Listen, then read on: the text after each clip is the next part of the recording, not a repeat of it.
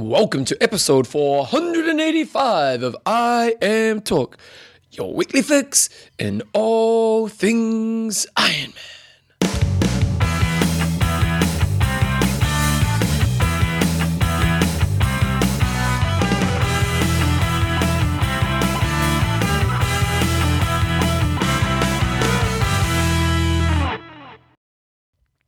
Right, team, welcome along to episode 485 of IMTalk with Coach John Newsom and Bevan James Oz. How you going, mate? I'm Pretty good. Apparently, there's a bit of a race on last weekend. Really? We might cover I was little just bit this week. watching the rugby. Speaking of rugby, we, we, we're through. We're playing the French. Yeah. Everybody's Are you worried? nerv- everyone's a bit nervous in New Zealand. I'm not. The French are crap right now. They're always crap. Famous last words. yeah. This time next week. this time next week, we're gonna we're gonna know if we got through. And then the Poms are gone, but the Welsh are playing the Springboks. Mm-hmm. Australia's playing Scotland, and the Argies are playing the Irish. Yes. It's a team. The World Cup is, is obviously the first thing, especially on our American listeners' minds. Yes. John, IMTalk is proudly brought to you by Athlinks.com. social networking for endurance athletes, Extreme Endurance. your lactic buffer, And our patrons. and let's name a few. Peter Thorthaus. That's a great name. Thor. Next Nice. Matthew Kenny Van Noos. I'm going to go uh, the lumberjack, Jonathan Woodman. I wonder why we went there, John. Your phone's going crazy. What's all Oh, this about? damn notifications. It's Oh, because my car, my car's broken down. I didn't even make it down your driveway. John's car's broken down. Oh no, I'm not happy. Open your wallet, mate. Open your wallet. No, that doesn't happen. It just physically does not happen. Ding! Here we go. Blunder's texting me away, booking the car in. Kevin, the assassin hunt, And then Scott, how's that one? The, the sleek, sleek, chic chic, Sheridan. There and we go. all these patrons. This time next year might be in Kona. Well, not all of them. well, one of them. one you of them. Yeah. yeah So so- anybody who joins up the patrons program, you are in with a chance to be in Tacona. And whatever level you come in, if you each level you go up, you get an extra ticket into the draw. Okay, good times rock and roll. Okay, guys. So this week's show is all very much about Kona. We did have another race on last weekend, but really, there's only one important race. Exactly. I wonder what it was being like at Louisville when this race was on. Well, it was kind of cool because Louisville was actually on Sunday, so you Oh. got to spend all Saturday watching, Watching the race, Ah. and it finished in time. Fin- It would have the, the the pros would have been finishing in the evening, just about bedtime. You would have watched the end of that. You would have been fully pumped up for the day. Great. Okay, um, Kona Super Special, John. Where do we want to start? Where do we start? Race summary. Yeah, we're going to do a race summary, and then I've John's done, done a really great race summary. did a bunch of interviews yesterday, and we've got some more coming next week. So we've just done an interview with Torsten. We'll put that on afterwards. Uh, also had a quick catch up with Dylan McNeice, who did not have the race that he Have, you, have we done that, or are we doing that later? I've done that. Yep, and he uh, he led out of the swim, but didn't go so well from there on. But a couple of people who did have really good races was Lucy Gossage and Joe Skipper. So I caught up with both of them. They were conveniently staying together over there in Kona, so caught up with them. They- Two Lucy, birds, one stone. Yeah. Have you done an interview as well? yes, done Oh, that. mate, you're great. Lucy was 10th and Joe was 13th. And then for another perspective, um, Annette Lee, who is was a legacy athlete over there. Yeah, my, So- my best friend. Yeah, so that gives you an, a different perspective there. And then, as I said, next week, Have you done uh, an interview as well? You've done that interview as well. Loving it. and you did all the interviews last year. I was just out there mucking around for 10 and a half hours. Um, and then what I'm going to be doing, we're going to do a couple more interviews today that we'll use for next week's show. I'm going to do a couple more age group interviews as well. Yeah, I'm so away next Bevan's week, away so- next week. So then we'll have some more Kona stuff next week. Okay, good, John. Well, let's let's talk the race. So first of all, um, first of all, did you watch the whole race? I watched the majority of it. So got got up at five o'clock in the race for in the morning. The race for us starts at five twenty-five for the men. So I just watched the first sort of half hour of the swim while I was doing a bit of other work, and then jumped on the trainer at six o'clock. With the Fillinator came round and did about a three-hour trainer session. Nice. Was it quality, or was it just turning your legs over? It was tur- it was turning the legs over. There was not a lot of quality. We had uh, three laptops going. we had the rugby da- just playing the, the last part of the Wales Australia game down on mute That's with one exciting. laptop. Yep. And then we didn't know that because it was on mute. We didn't know these players would be sent off, and it was it was quite interesting watching that. And then we had uh, the Ironman coverage on another one, and then we had some workout stuff going. Sports on the heaven. John. You got all the all the sport happening in the world, and you're doing sport while you're doing it. And, and Thomas was cursing me because I stole their. Our kids have got our old laptop, and he was cursing. He wanted the laptop. I said, "Look, the other things matter." Do you have you an Tom." No, Uh. no. Okay, so um, I- admittedly, I, I really struggled to get to watch much of the race. It's really frustrating because I had work in the morning, And then just the way my like I got bits, but I didn't really get good Mm-hmm. quality a long period where I could watch the race. And I was kind of on the internet. Um, I found that the mobile going on the internet mobile wasn't very good. You could watch the video, and that was a big thing on the, the mobile app, is you couldn't get the GPS coverage, Yeah. and the GPS coverage was great. Well, I didn't even know they had GPS. And Mm. then when I saw your note saying, "Oh, the way to watch it was," which we'll talk about later on, uh, I was like, "Oh, well, I wish I'd known about GPS because the coverage. We'll talk about that in a second, but it is very kind of leader dominant, hmm. and so you don't really know what's happening behind. So anyway, let's we'll, let's we'll, talk. we'll about do a bit of a summary of the race, and we know a lot of you guys will have watched it, so we'll try not to just tell you to suck eggs and rehash each part, but just try to give us a little bit of, of our perspective. So, really John's perspective. the swim I thought was really interesting at the beginning because you've got them all lining up there. And for people that don't know the Kona course, it is a clockwise course. So the shortest part, shortest path is to start on the right hand section of the start line, which is where you normally would get most of the Fast swimmers. m- m- moderate, moderate, the main pack swimmers are all going to gravitate down there because they want to swim the shortest course. However, on this uh, occasion, you had um, on the left hand side a very a, a small group take off, and that comprised of Dylan McNeice, who was one of the fastest swimmers in the field, and Andy Potts, plus a couple of ex ITU guys. So immediately saw them going off the line, and you had the big pack off the right, and then you had this little arrow off to the left, and they were w- well off to the left. So like obviously they, 50 they, they metres talk or to each other. Well, no, they didn't. As you'll hear, you'll hear that from Dylan later on, so maybe we, I won't rehash that now. But no, they didn't. But they both was thinking the same thing: is let's get away from the, kind where the, the, the other guys are and try to get away and try to break the field up more than what it um, has happened in the past. And initially, I was thinking, right, they're onto it here. They've got two, those two that there that'll lead the swim, and you might have some ITU guys that hang with them, and you Yeah. might get that bunch of five, six, seven, eight, something like not that just one or two. Yeah. that didn't happen. Uh, So Dylan and um, and Potts just ended up pulling away, and then and was there. Frodeno was there, sorry as well. Yep. And then when when they got to halfway, they had a nice lead, and this the pack that came round at halfway was ginormous. So there was no kind of people falling off. There was there was, there was a massive pack, and then there was a big gap to the, the next slot, which is like you know you guys like Cam Brown, Marino, and that. But it was it was you know a massive gap. If you missed that front pack, there was no in between. Really? it was you're there or you're a couple of minutes off the pace. wow. So that that was pretty interesting. Probably the, the, the end of the swim, I was getting pretty frustrated, as I think Tony Hodge was. I read on Facebook because, um, and you'll hear more about this from from Dylan in a moment. Frodeno just started cranking out the pace, and you know Dylan's the the swimmer there, and he wants to take the swim out, and Frodeno's cranking it and cranking it, and they're basically the same thing happened last year with Potts.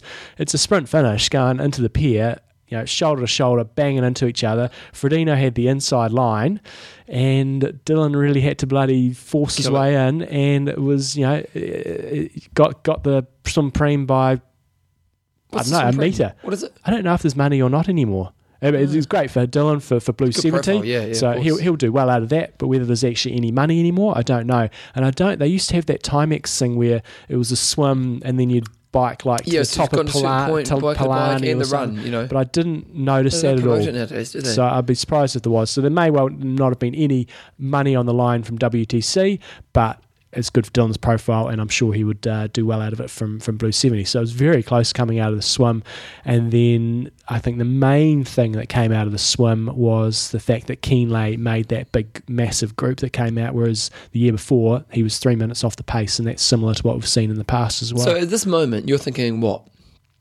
uh, it's just business as usual. You know? Yeah, but you know, like a Kienle being there. Oh, know? Keen, no, Keen, Kienle was the one difference different. Everything else, business as usual. Yeah. Uh, but yeah, so it was uh, Kienle was going to get to the front of the race a hell of a lot earlier than what he had in the past. And I guess the other thing you're thinking is. Is Frodeno just going to try to TT off the front like we saw him do at Frankfurt. Frankfurt, like we saw him at 70.3 champs, or is he going to cruise around? So and we're going to do a summary of all the men's race first. We're not ignoring the women whatsoever. Okay, so we're we'll do, do all the males first, and then we'll go through the females. Okay, so then uh, what's what's But the one other thing was in the swim. So Lionel Sanders, who we know is a fantastic runner, uh, I think he won Florida last year when there was no swim, is a bit of a crappy swimmer. Yep. And then the the one guy who we saw in the sprint finish a few weeks ago at Wisconsin, wasn't it? Was it Wisconsin or was it somewhere else? Somewhere no, it was Chattanooga. Chattanooga, this one. Uh, Matt, Matt Chrabot uh, was there in the sprint finish, and he was racing, and, and maybe you think he wasn't necessarily all there if he only raced a couple of weeks before. But it, it seemed, and the commentators were saying this as well, so maybe they knew the inside word was Chrabot was intentionally just swimming slowly, so Lionel Pulling- Sanders could just sit on his feet and get dragged through the swim, in the hope that he could bike and run his way through the field. It was interesting. And did he? Uh, he, he didn't end up really running through the field. Where did he finish? He finished in 14th place. So it's not a bad result, but it's no payday. But uh, yeah, and, and Chrabot maybe was just helping out a mate. That's an interesting thing to do, isn't it? Mm, Well, maybe you just go. You're going over there anyway for sponsorship stuff, and you're thinking, Yeah, but you're still paying. Oh no, I suppose a pro, you- you're not paying. But you- you're thinking, oh, I'm not going to. I'm not really here to to race because I've had my good race two weeks ago. Did Chrabot finish? Uh, I can't remember. I'll, I'll have a look. I'll, Yeah, but look, so not not really sure what, what the game was there, but then um, yeah they got onto the bike and Frodeno just went straight to the front and just started settling into his work and God he looks good on the bike. I seem to remember when he first started long course racing because he's a big tall guy he didn't look that good on the bike, but man he just looks like a just perfect on the bike, you know, just set up really nicely and just nice and aero and just bikes so smoothly. Uh, but it would didn't, didn't take too long for the group to catch them. So they had you know about a minute and a half coming out of the swim, and it wasn't that long into the bike before you know Kienle and the rest of the group came through and caught them.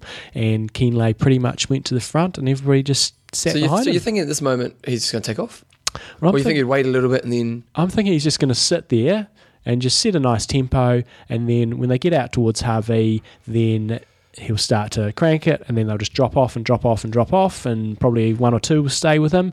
But that's kind of what you felt would happen. You know, it's normally. The, the end of the Queen K to Hawi and back is a section where you can make some big time, and then of course the Queen K home is where you really put the nail in the coffin. But kind of felt that maybe not heaps is going to happen between um, then. Some of the post race comments you see from Frodeno is, you know, he saw Kienle coming, and when Kienle passed him uh, on the bike, he's thinking, "Yeah, man, that dude's had to work." Reasonably hard to get up here, so he's probably burned a few matches. Yep. So, yeah, it was uh, Kienle was yeah, they all just sort of But he always stayed has to do together. Mm. You know, Yeah, it's Kienle- true. You know, like it's not like that's a new thing for Kienle. He- You know, if this year, if anything, he's actually in a better position because he's come out of the water three minutes, you know, ahead of where he was last year. Mm. So it's you know he's always kind of killing himself in that first part. Exactly. Uh, so pretty much stayed together till the end of the Queen K, and then you're kind of thinking the action's going to start to, to heat up, and but Kienle still didn't take a flyer, and then all of a sudden, coming through his aid station, um, for those that didn't watch all the coverage, Ben Hoffman just took this flyer through this aid station and uh, just rode around everybody, went to the front and just started caning off the front and got a, a, a pretty decent lead on the, the way up to Hawi. But by the time they got to Hawi, uh, there was 16 guys within 25 seconds, which basically Yep. means you know pace line, and it may well have been longer than that. I was just looking at the one of the feeds on the, the live updates, and there were 16 guys. It might have been more than that. Uh, so that was interesting. That so many guys are together at that stage. Where often you see groups of two, three, sort of getting away and Well, yeah, normally normally off. about this point in the race, the cyclists are, are playing their cards, aren't they? Mm, and even if it's a small gap, you know, they're thinking, right, we'll attack just before the turn because it is a. You normally get quite a lot of headwind just before Hawi, And you're going it- up. and you're going up, and, the, and the last part is a bit Good more up. get away. Yeah, and you're thinking if I just get a small gap here, then really nail it on the way down. And the person who did end up nailing it on the way down this year was Tim O'Donnell. So a bit like Hoffman tried to take this flyer on the way up, O'Donnell just went nut bar on the way down. So what happened there? He just took a risk. Yeah, well, he, he and he said in the post race comments what happened every other year. He gets the turnaround and he's in that line of 10 to 15 guys, and get you know, and then all of a sudden, you know, that uh, concertina effect happens as you go round, and then all of a sudden it starts to split up, and guys are getting dropped when someone like Kienle gets on the front and just nails it. And he said this year that was not going to be me, so I wanted to get to the turnaround. If not in first, very close to first, and then put the pressure on and make sure I was there and ready for for the attacks. And he did that, and he said almost accidentally rode off the front, and then he turns around, there's nobody there, and he just started cranking it. His lead got up to about a minute at one stage. Um, Which is phenomenal because you don't think of O'Donnell as a top cyclist, do you? Like Yeah, he's obviously a good athlete, but you don't, you know, he's not the names we pull out when we say top cyclists. Well, you don't pull him out for a top cyclist, and you, and you, I don't think anybody on our on Facebook predicted him as a top finish either. No, so, no. Uh, but it was very odd because he got this one minute lead, and then I haven't se- eh, seen any commentary as to what happened. He was coming through Waikoloa, so what happens is you come down from Hawi, you have this climb out of Kawaihae, which is a real difficult part of the course, and then you turn back onto the Queen K. Go along there a bit, and then you come um, past sort of the Waikoloa townships. Uh, you got the township on your left, and then you got the sort of the beach resorts on your right. And for that, for some reason around there, he started slowing down, and he was talking to like the lead vehicle, and it was unclear Oh, as to whether he had a mechanical, whether something was going wrong. Uh, it did look like uh, I noticed him go through one aid station. He missed like every drink bottle. There's this one aid station around um, Mauna Lani, which is if you have a tailwind. I remember last year I just went bang, bang, bang, bang, bang, missed every single drink bottle, every single one. I, I knocked about Domino effect. because you, it's it's slightly downhill tailwind. You're going 60k an hour. Yeah. It's just impossible. And so maybe he needed. I don't know. I don't. know. I haven't seen what the problem was, but at that stage he seemed to slow down, and then. Uh, Kienle and Frodeno, who had ridden off the front of the, the rest of the group, uh, caught him up, and there was sort of that, that threesome together off the front of the bike. And Kienle still didn't try break away. No, well, he may have tried, but he Couldn't uh, do it. Couldn't do it. Quite hard to tell. But uh, a really interesting observation that I made is that at 163 k's of the bike, there was only two, uh, two and a half minutes covering the top 11. Which is not what we normally see, is it? No. You know, normally at stage you've got like a, you know, Bow, you know, I mean, I was talking about McKenzie, you know, Yep. these top guys well ahead, you know, from the rest of the pack. Mm. And then you've got little groups behind it. So Yeah. they, they might have two and a half minutes back to, say, Yeah, Freddie Van Lierde and stuff, and then you have another two and a half minutes back to the Yeah. runners, and then another two and a half minutes back to, say, the ITU guys and So stuff at like that, that. stage, you're thinking, what, a runner's going to, obviously you're probably thinking Frodeno, Yeah, but outside absolutely. of Frodeno, what are you thinking? Are You're thinking Frodeno's going to absolutely crush it. You're thinking Kienle ran really well at 70.3 champs, so he's probably possibly really good for second. And you just you just didn't know what to think with O'Donnell, as he is going to com- have the race of his life, be that the outsider who makes it onto the Podium. podium, podium or he's going to totally explode on the run and uh, and not get anywhere. Yep. Uh, and then, but at that stage, you've still got those really good guys back there in terms of they're only two and a half minutes back at 163k. Yeah. So anybody else could run through to, to get on the podium. It's pretty interesting times. So you, yeah, you come at 163k. You're thinking, okay, you're going to have these three guys come off the bike together. We might have a bit of a running race, and we might have uh, some other good bunches behind it. Then all of a sudden, Frodo, a bit like he did in the swim, where he started bloody trying to hammer Dylan McNeice. He just killed the last sort of five to seven k of the bike, and just got this nice healthy lead going to transition. It was a fantastic move. Um, because he came into transition and he had a, a nice lead on O'Donnell, and I think he had sort of forty-five to sixty seconds almost in Kienle and that was it was literally over the last five to ten Just kilometres. hard. Just um, pushed the pace. Didn't you know? I, I looked at my power profile from last year, and you kind of see this when you come past the airport and you in the last section of town. You do have quite a bit of down, gentle downhill, Yep. and so you can kind of think, all right, just regroup, get ready for the run. Yeah. Power drops off a bit, but he he may that may have been part of his tactic, but he obviously seemed to increase it, or the other guys slowed down. But he put a big big time gains not just into those two, but into the rest of those guys that I said. You know, you had other guys that were two and a half minutes down, 163k, and then by 180k they were significantly more than um, more time down. So it was uh, yeah, fantastic move by Frodeno at that stage, and in some ways you could almost say that that basically won in the race. Well, you know, because the thing is, I jumped on when he just started the run, and they're talking the record at this stage. I- You know, because Ferdinand is such a high pedigree runner that you know they're talking. If he mm. can run a two forty one today, he's going to beat Crow's record and all mm. this kind of stuff. And he and he went pretty hard in the early part of the run as well, which we'll talk about in a second.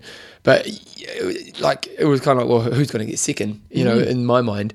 So the top ten coming off the bike, we had Frodeno, we had O'Donnell, we had Kienle, and Nick Alana. So so I thought he was in a pretty good position. Yeah, You know, I thought, well, he's, he can run. He was one one thirty nine down. Yep. Uh, Freddie Van Lierde, Brent McMahon, uh, Ben Hoffman, Andy Brusher, is this his name? Yeah, something Yep. like that. Tyler Butterfield, Mark Twisick, Andrew, oh, sorry, Andreas Raelert, Andy Potts, Roman, has his his name? Guillaume, Guillaume, and uh, Marino Vanhoenacker. So that was kind of like the top 15 coming off the bike. Mm. So pretty interesting mix of athletes, isn't it? It is. So we look at uh, again, and uh, Andreas Raelert, as I said before, yeah, at 163, there was only two and a half minutes covering the top 11.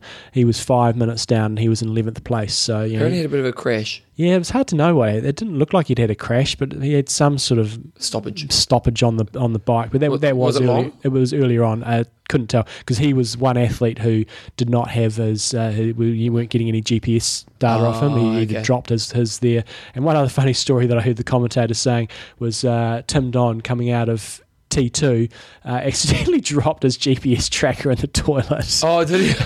And uh, you don't want to go fishing things out of those toilets. and he got a drafting penalty as well. So yeah, Ray I'm not sure what happened to him. He either crashed or punched. And one crash that they did show didn't show the crash, but they showed the after effect was uh, Matt Hanson, who was won the USA leg of the championship series and is fantastic runner. Uh, managed to crash. On hot corner, so you come down the steep hill in Palani, and then you make a left-hand turn into the Kuakini Highway at the start of the bike ride, not at the end, and uh, somehow managed to crash there. But he did carry on, but I don't think he finished. Okay, so coming off the bike, we're thinking Frodeno's got this. He's going to smash it, Mm. and it's a race for second. Um, and it was more just who's going to get in second place. That's kind of the mindset that most of us had. Mm. Uh, so what happened in the run? Well, what was interesting was, yeah, Frodeno took off uh, like he was, you know, running on hot coals, was just putting really good time into O'Donnell and Kienle. But what I was noting was that he was putting time into everybody except for Andreas Raelert. Um, and they weren't picking, didn't seem to pick on, up on this Early on. particularly early on. It was pretty clear once they got about halfway in. But when you saw the first split at the end of a lead drive, the, the time split to Raelert and Frodeno was the same, or very close to being the Yep. same. So I was thinking, man, that dude is going to, Raelert's going to run up into the, the podium at least if he keeps that up. Um, and then then it started to really get interesting. Kienle was was slipping back, and you kind of got the feeling that he was going to keep slipping back, and he did. Yeah.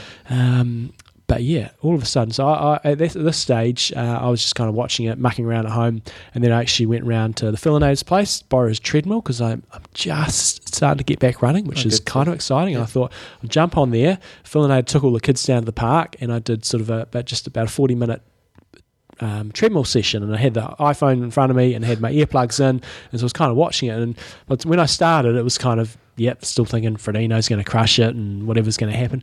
But then all of a sudden, uh, Tim O'Donnell was two minutes down at the stage on Frodeno, so it wasn't that far. He was- He was running well.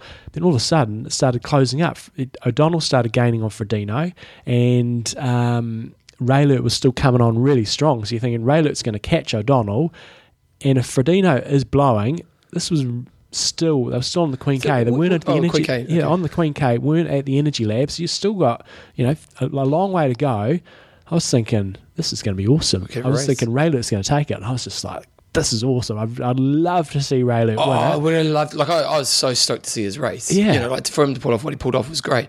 Would have been amazing if he won it. Yeah, from the position he was in, Yeah. five minutes down off the bike. Because when the commentators, when, when they kind of did start to pick up on him, they were, they were kind of cautious that he was running too fast. yes, They were like, "Oh, he's, the speed he's doing." It was almost like he's, there's no way he can maintain this. Mm. Um, because at the times where he has done very well, you know, he has run up uh, a run with Crowe, but Yeah. then faded late in the run. When he caught Macca, you know, he, he had to run very hard to catch Mickey Macca. just had a bit more. didn't it. do it. Yeah. Um, so yeah, I was thinking this is game on. It could be game on. So all of a sudden, my interest levels changed significantly from thinking this is Frodeno's just going to waltz away with this to thinking right, we've got a, we're a real race on our hands. And uh, from there on in, it was it was really compelling viewing. So when um, when they went to the energy lab though. Frodeno then either picked it up or the others slowed down a bit and it started switching the other da- way and then it got back out to four minutes. So you're kind of thinking, well, Yeah, it's sort game of over. game over. But uh, Raelert came through, caught up to Tim O'Donnell, and What- Ran past- fight, but not really. well, he ran past him pretty hard. You could see he put in a big surge to run past him, and O'Donnell just buried himself to try Really? to stay with him. But it did last about five seconds, Really? and then Raelert looked Because I was, I was at the beach at this stage, so I was just trying the notes, and they go, "Oh, O'Donnell is fighting hard to stay with Raelert," and then the next Raelert is 50 meters ahead. yeah, no, it was uh, it was a pretty pretty strong push. Uh, so Frodeno did say post race in the interviews that I've seen was that the Energy Lab was a key part of the race for him. He was uh, he was not worried about it, but that was the part where he said, you know, that's where it's really game on. I really want to be strong coming out of there. And whilst he did put time into the others, when he was running back along the Queen K and the finish of the race, he was looking like he was running on fumes. He Really? he didn't have that long loping stride of his. He was hardly towing off at all. He just his head was tilting back. He just looked still looked fine, but did not look like the normal Frodo. So he was uh, he was in a world of Uh, pain. to be honest, and again, I didn't watch the whole run, but the parts I did watch of him in the run, it seemed like he got himself in a good position off the bike, and he just played a good game of chess. If you know what I mean, like he just conserved, like every aid station, he would take his time. He was, you know, he was he was almost a little bit um, allowing himself the time and space to kind of just get through the run. If you know what I mean, like it wasn't obviously at the beginning point he was a bit aggressive, but it was really just save myself allow myself to take time where I need to, and then you know, then get myself to that last part of the run and just get home. Yep, no, I, I would agree with that. It would have been really interesting to see him get put under a bit more pressure. I think he probably would have had a little more in the tank. That being said, he did look completely smoked at the finish. Did he? So he was, uh, yeah, fantastic race. So in terms of our top ten that we had over there, uh, yeah, there was a lot of changes uh, on. Uh, during the run, in terms of the positions. So, first place we had uh, Jan Frodeno. He swam 50 50, rode 427 27, and only ran 252 21 for a total time of 814 40. Uh, so, about It was a slow down to run, wasn't it? You know, It if we look at these run times, you know, Frodeno, we're thinking this guy can run sub 240, aren't we? Absolutely. Uh, I think he's the fastest runner that's ever done Ironman. But yeah, probably. You know, then maybe you could argue you could pick pick holes in that a little bit with maybe how fast was Mark Allen, how, how fast was uh, Luc Van Lierde. But I think uh, pure running ability he's the fastest ever, Yep. and so he's got the capacity to run well under 240. But the heat sounded insane. But day. also, does he does he concede that he's not going to run that kind of pace if he's going to ride like that? mm, yeah, You know what I mean? Like you know, like sure, if you if you sit in the pack, you look like a Crowie kind of strategy where you kind of sit in the pack and then just run like a rock star. Yep. You know, Frodeno didn't go for that strategy, did he? Mm, no, not at all. So Andreas Australia ended up being uh, about three three minutes back in second place, and Tim O'Donnell. you've got to take your hats off to him. Yeah, we often say this. You have your one guy on the race who. Uh, Really good athlete, but you wouldn't be picking him for your top three. And almost always you have one on the podium. And this year it was Tim O'Donnell. Fantastic race, only a minute behind uh, Raelert. So thing about O'Donnell is, is that he's learnt the race. Mm. You know, because we've been every time we've been to Kona, he's he's always been kind of top ten ish. You know, good races, bad races. You know, Mm-hmm. Yep. but he's kind of learnt and learnt, and you know, and this is a big result for him. And uh, you know, it kind of takes him to that next level of belief, and you know, who knows what that opens up for his ability wise. And that's the thing. So we see every year we have one guy get on the podium, but then can they back it up? So, you know, we had Hoffman last year, we had McKenzie, say, the year before. Yeah. They haven't managed to back it up yet. So, great race by him. Andy Potts uh, is just such a consistent athlete there, and he's a big unit. We've said it before, but he had a, a really good run there and, you know, was, was not far off running himself into the podium. 821. Tyler Butterfield just had a consistent all round race in 823. Cyril Viennot, Frenchie, he's an un- underrated athlete by the rest of the world because he's French, and we often don't take as much notice of the European athletes as perhaps we should. But he had another great race. He was similar position last year, 825. And Nico Lanos, good, he hasn't had a good Kona for a long time, 828. Yeah, it's pity he didn't run maybe to the level he could run because if he ran ten minutes faster, which is you know to fifty four, which is realistic, Mm. you know, he would have got third place. Yep. You know, so So he set himself up for a podium, but just didn't Yeah. have it for what for whatever reason. Brent McMahon, um, who I'd picked to no, be on the podium, was eight. Sebastian was eighth, and then Brent McMahon was ninth in eight thirty, so only thirty seconds off uh, Kienle, and then Boris Stein in tenth place in eight thirty one. So we had four Germans in the top ten, uh, two Americans. Uh, so yeah, a, a And good, Matt, good uh, Matt spread. Chrabot did finish. yes, He got uh, he did a ten oh seven. ten oh seven. Yeah. So you got to say, bloody hard to make the top 10 when you get guys like Brent McMahon, who's had two Ironmans, two sub eight hour efforts, Yeah, uh, and yeah. he's in ninth place. you've got Kienle, who is in eighth place, defending champion, and Nico Lanos, who's been one of the most consistent athletes and podiumed all over the place and won big races in seventh place. And there was a moment in sport for Lanos where he was the talk of the town, wasn't there? Yeah. a few years ago. And so to get a top 10 is bloody hard. Uh, even to get a top 20 Well, is you got to go basically eight and a half in Kona. Yeah. So it's uh, it was close racing from you know fourth through tenth was was ten minutes, and, and anything can happen and in you know the run. Ten minutes is not that much time. So yeah, I thought it was uh, it was a hell of a lot better race than I thought it was going to be. I just thought Frodeno was going to kill everybody, uh, but it ended up being nice and interesting. Okay, so a couple of things. It was a hot day in the run. Mm. Uh, no, no wind, no cloud cover. It it sounded like there was a bit, a little bit of cloud cover late in the run, but for both for on the bike, it sounded like it was particularly hot. Um, and on the run, it was just it just sounded like it was one of the hottest conditions I've ever had. Uh, As you'll hear from some of the pros, uh, the wind on the bike was was was not particularly bad. You know, they had a little bit of wind here. They didn't have much wind at a different part. Of course, you always get a bit of wind up at Hawi. They had a bit of headwind on the way back, so there certainly was some wind. But there was a lot. It sounds like there was a lot more wind last year, so it was sort of a normalish year on the bike. yeah. But the big difference was was the run. The swim uh, reports I've had back from athletes was was it was also a touch long as well in terms of GPS readings are coming out at sort of four, four point one, stuff like that. So either a little bit long or just a little bit slower on the on the um, Lots of DNFs in the men's. We had thirty percent. We had uh, Marino didn't make it. Cam, Arnott's, Bell, McKenzie, Cave, Cave.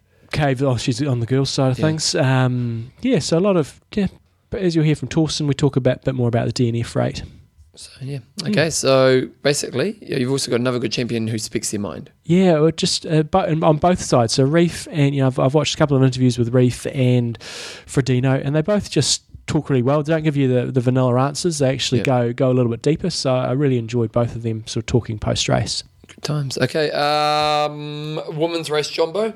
Yes, So swim. Our dojo domination's twenty minutes, isn't it? I think that's yeah, what it is twenty minutes. This is, but for a real champion, we could probably say we're getting less Yeah. that because it's a harder field. It's very Chris, very Chrissy like. I mean, she doesn't run as fast as Chrissy, but uh, and she probably swims maybe a little bit quicker.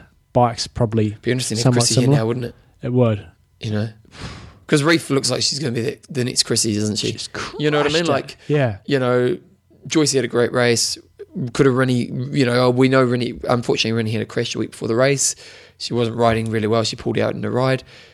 Unfortunate.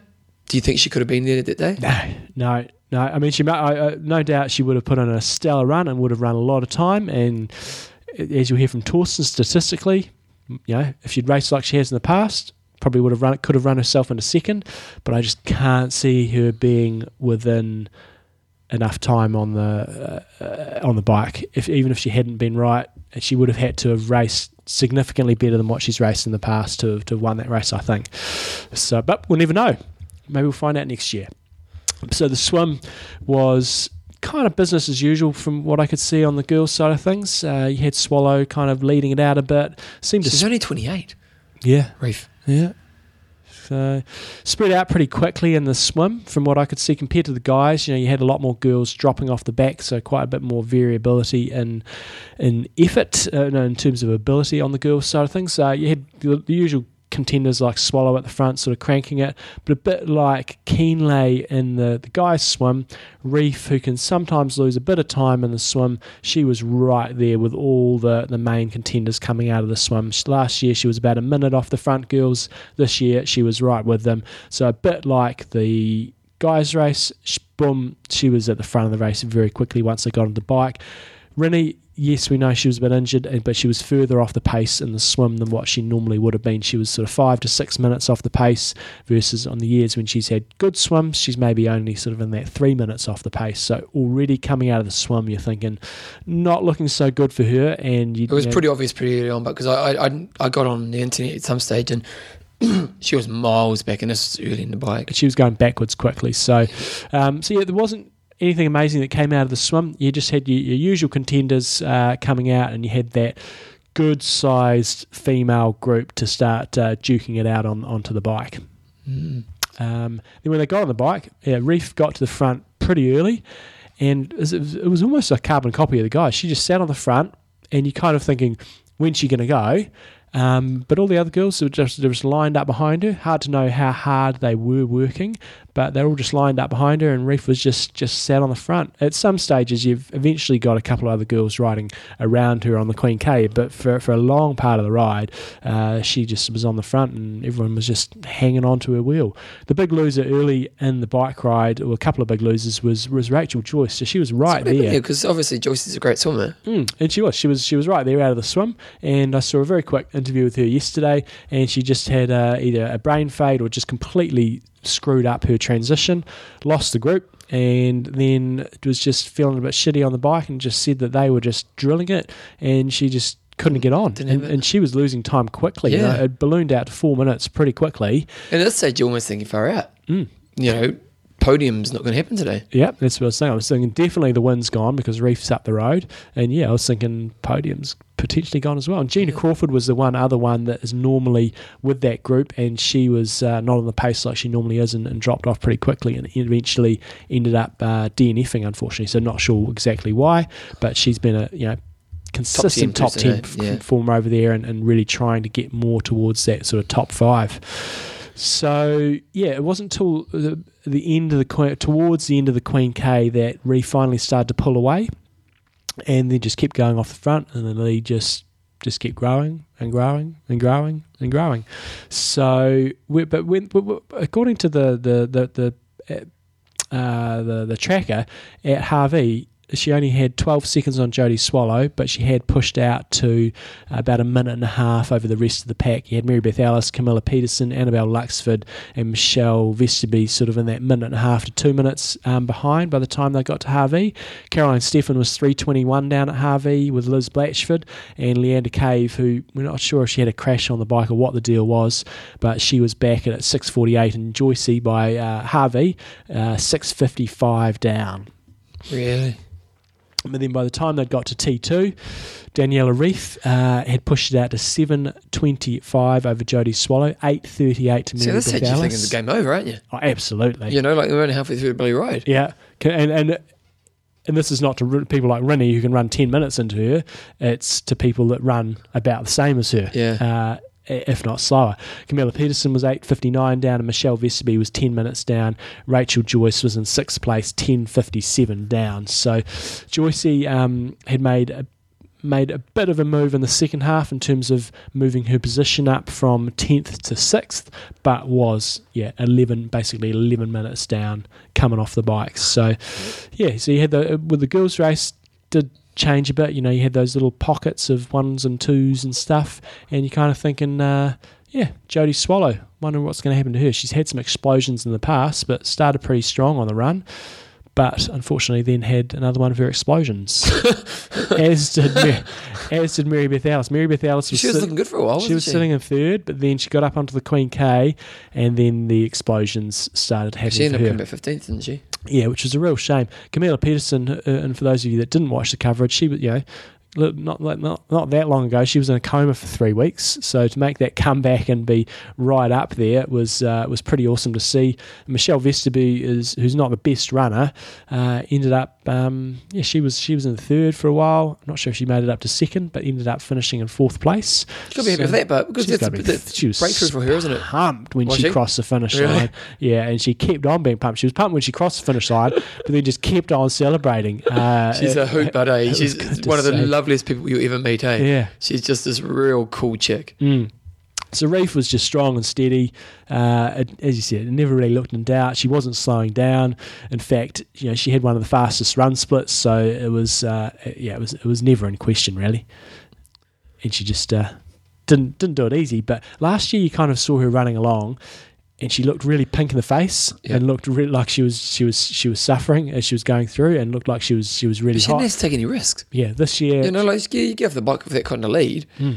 You're not you're not taking any risks, are you? no. So she uh, she had it all under control. We had no sub three runners, and even the boys even- were only one. I think it was only one sub two fifty. Yeah, so David McNamee was uh, had the fastest run split on debut, two forty nine. Yeah, He's a good runner. He's a former ITU guy, but it's not particularly fast. no, and and the, and the fastest girls is only low three hours. Yeah, 30, 306, I think, was the, the fastest run split. I think Liz Blatchford, 306.25. So Daniela Ryf, 306.37. It was only 10 seconds off the fastest uh, run split.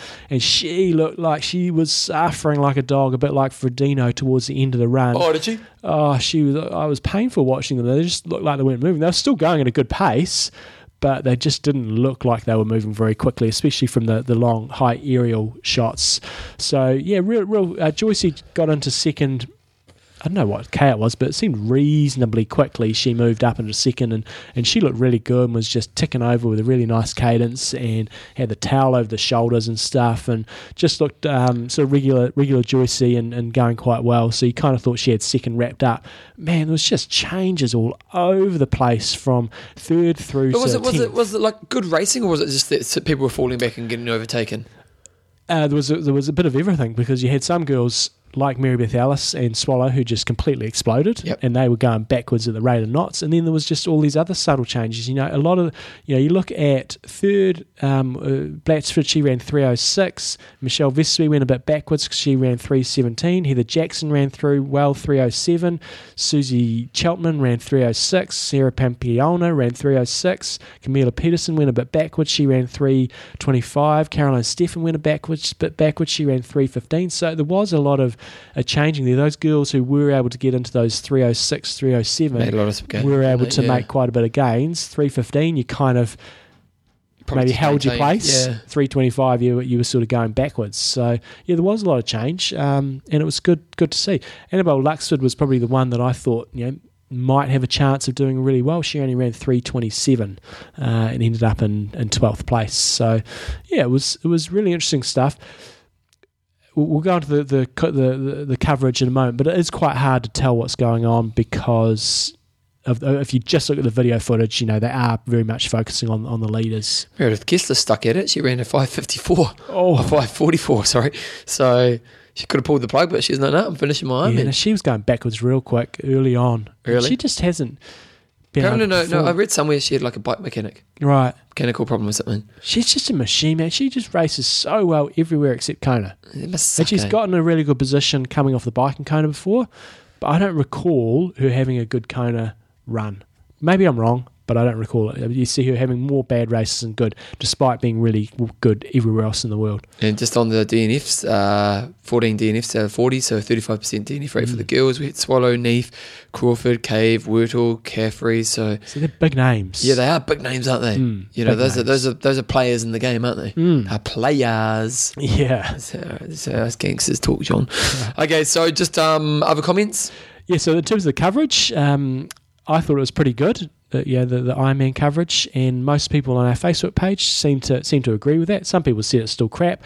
I think for a niche sport, internet coverage that you don't pay for, I think it's pretty pretty pretty reasonable. Of course, it could get better. Of course, it could get better. Admittedly, I didn't know the GPS was there, which I wish I wish I didn't know.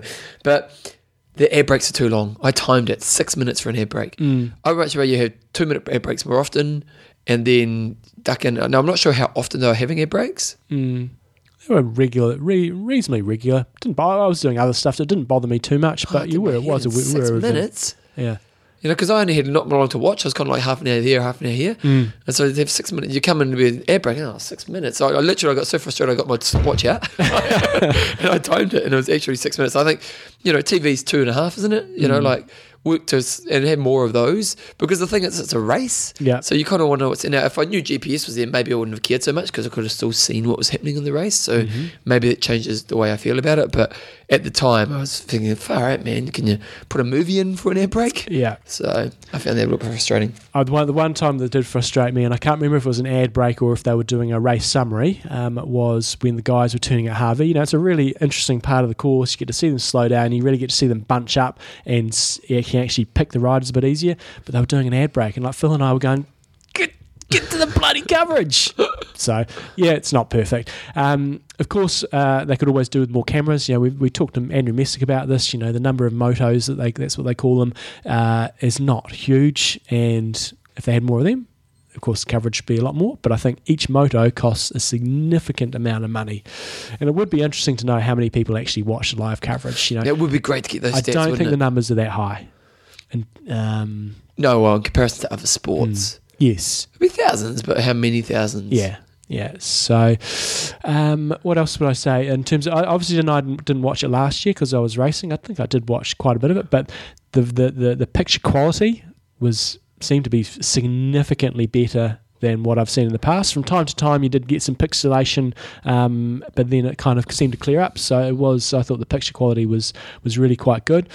Uh, they, it was quite nice this year. They did some of the, some summary updates. So if someone like you sort of came on late in the piece, Mm. then they'd go back and they did a little summary. Right, here's what happened to the swim. Here's what happened to the start of the bike. And I, I kind of thought that Well, was what a is good cool addition. because I was watching the video, and um, you know, you've got the live blog happening as well. Mhm. So you can kind of like I'd come and I'd go, and you go back to the video, and you'd be watching what's happening now, but you just scan back on the live blog, and you can kind Mm. of see what's happened over the last period of time. So you know, it was quite easy to keep up to date with what was happening in the race. That was probably the key thing, and a, a number of people have said on our Facebook the GPS was was fantastic. Yeah. Um, the leaderboard thing was know. crap. That was shit. Yeah, I it don't was know, crap. I, I don't know what was going on there. That was kind of like your athlete tracker. It was rubbish. Um, Yeah, I think with GPS, they could have had someone who was just devoted to looking at GPS, maybe doing every five k's or something.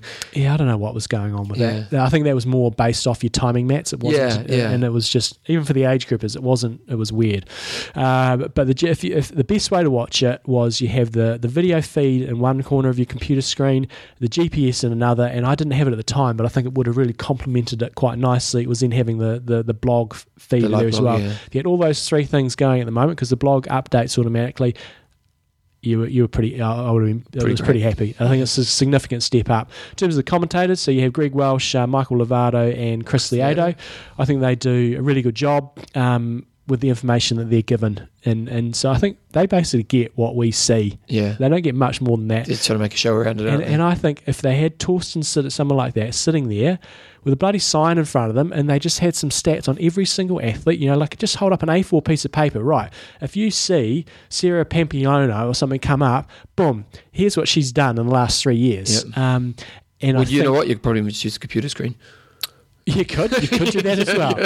yeah, yeah, three pieces of paper. Yeah. you can. But I think that they could be fed a lot more information. Michael Lovato knows the course inside out, and that's Yep. fantastic. He gives you that perspective. He says, right, they're coming up to this climb here. but like when I say, right, they're coming up Yep. to um, Kawaihae. This is what this is going to feel like for these athletes. So he really knows it inside out. I think Matt Lieto adds a, an, different dimension to it as well. And Greg Welch is your kind of your, your old, older school guy.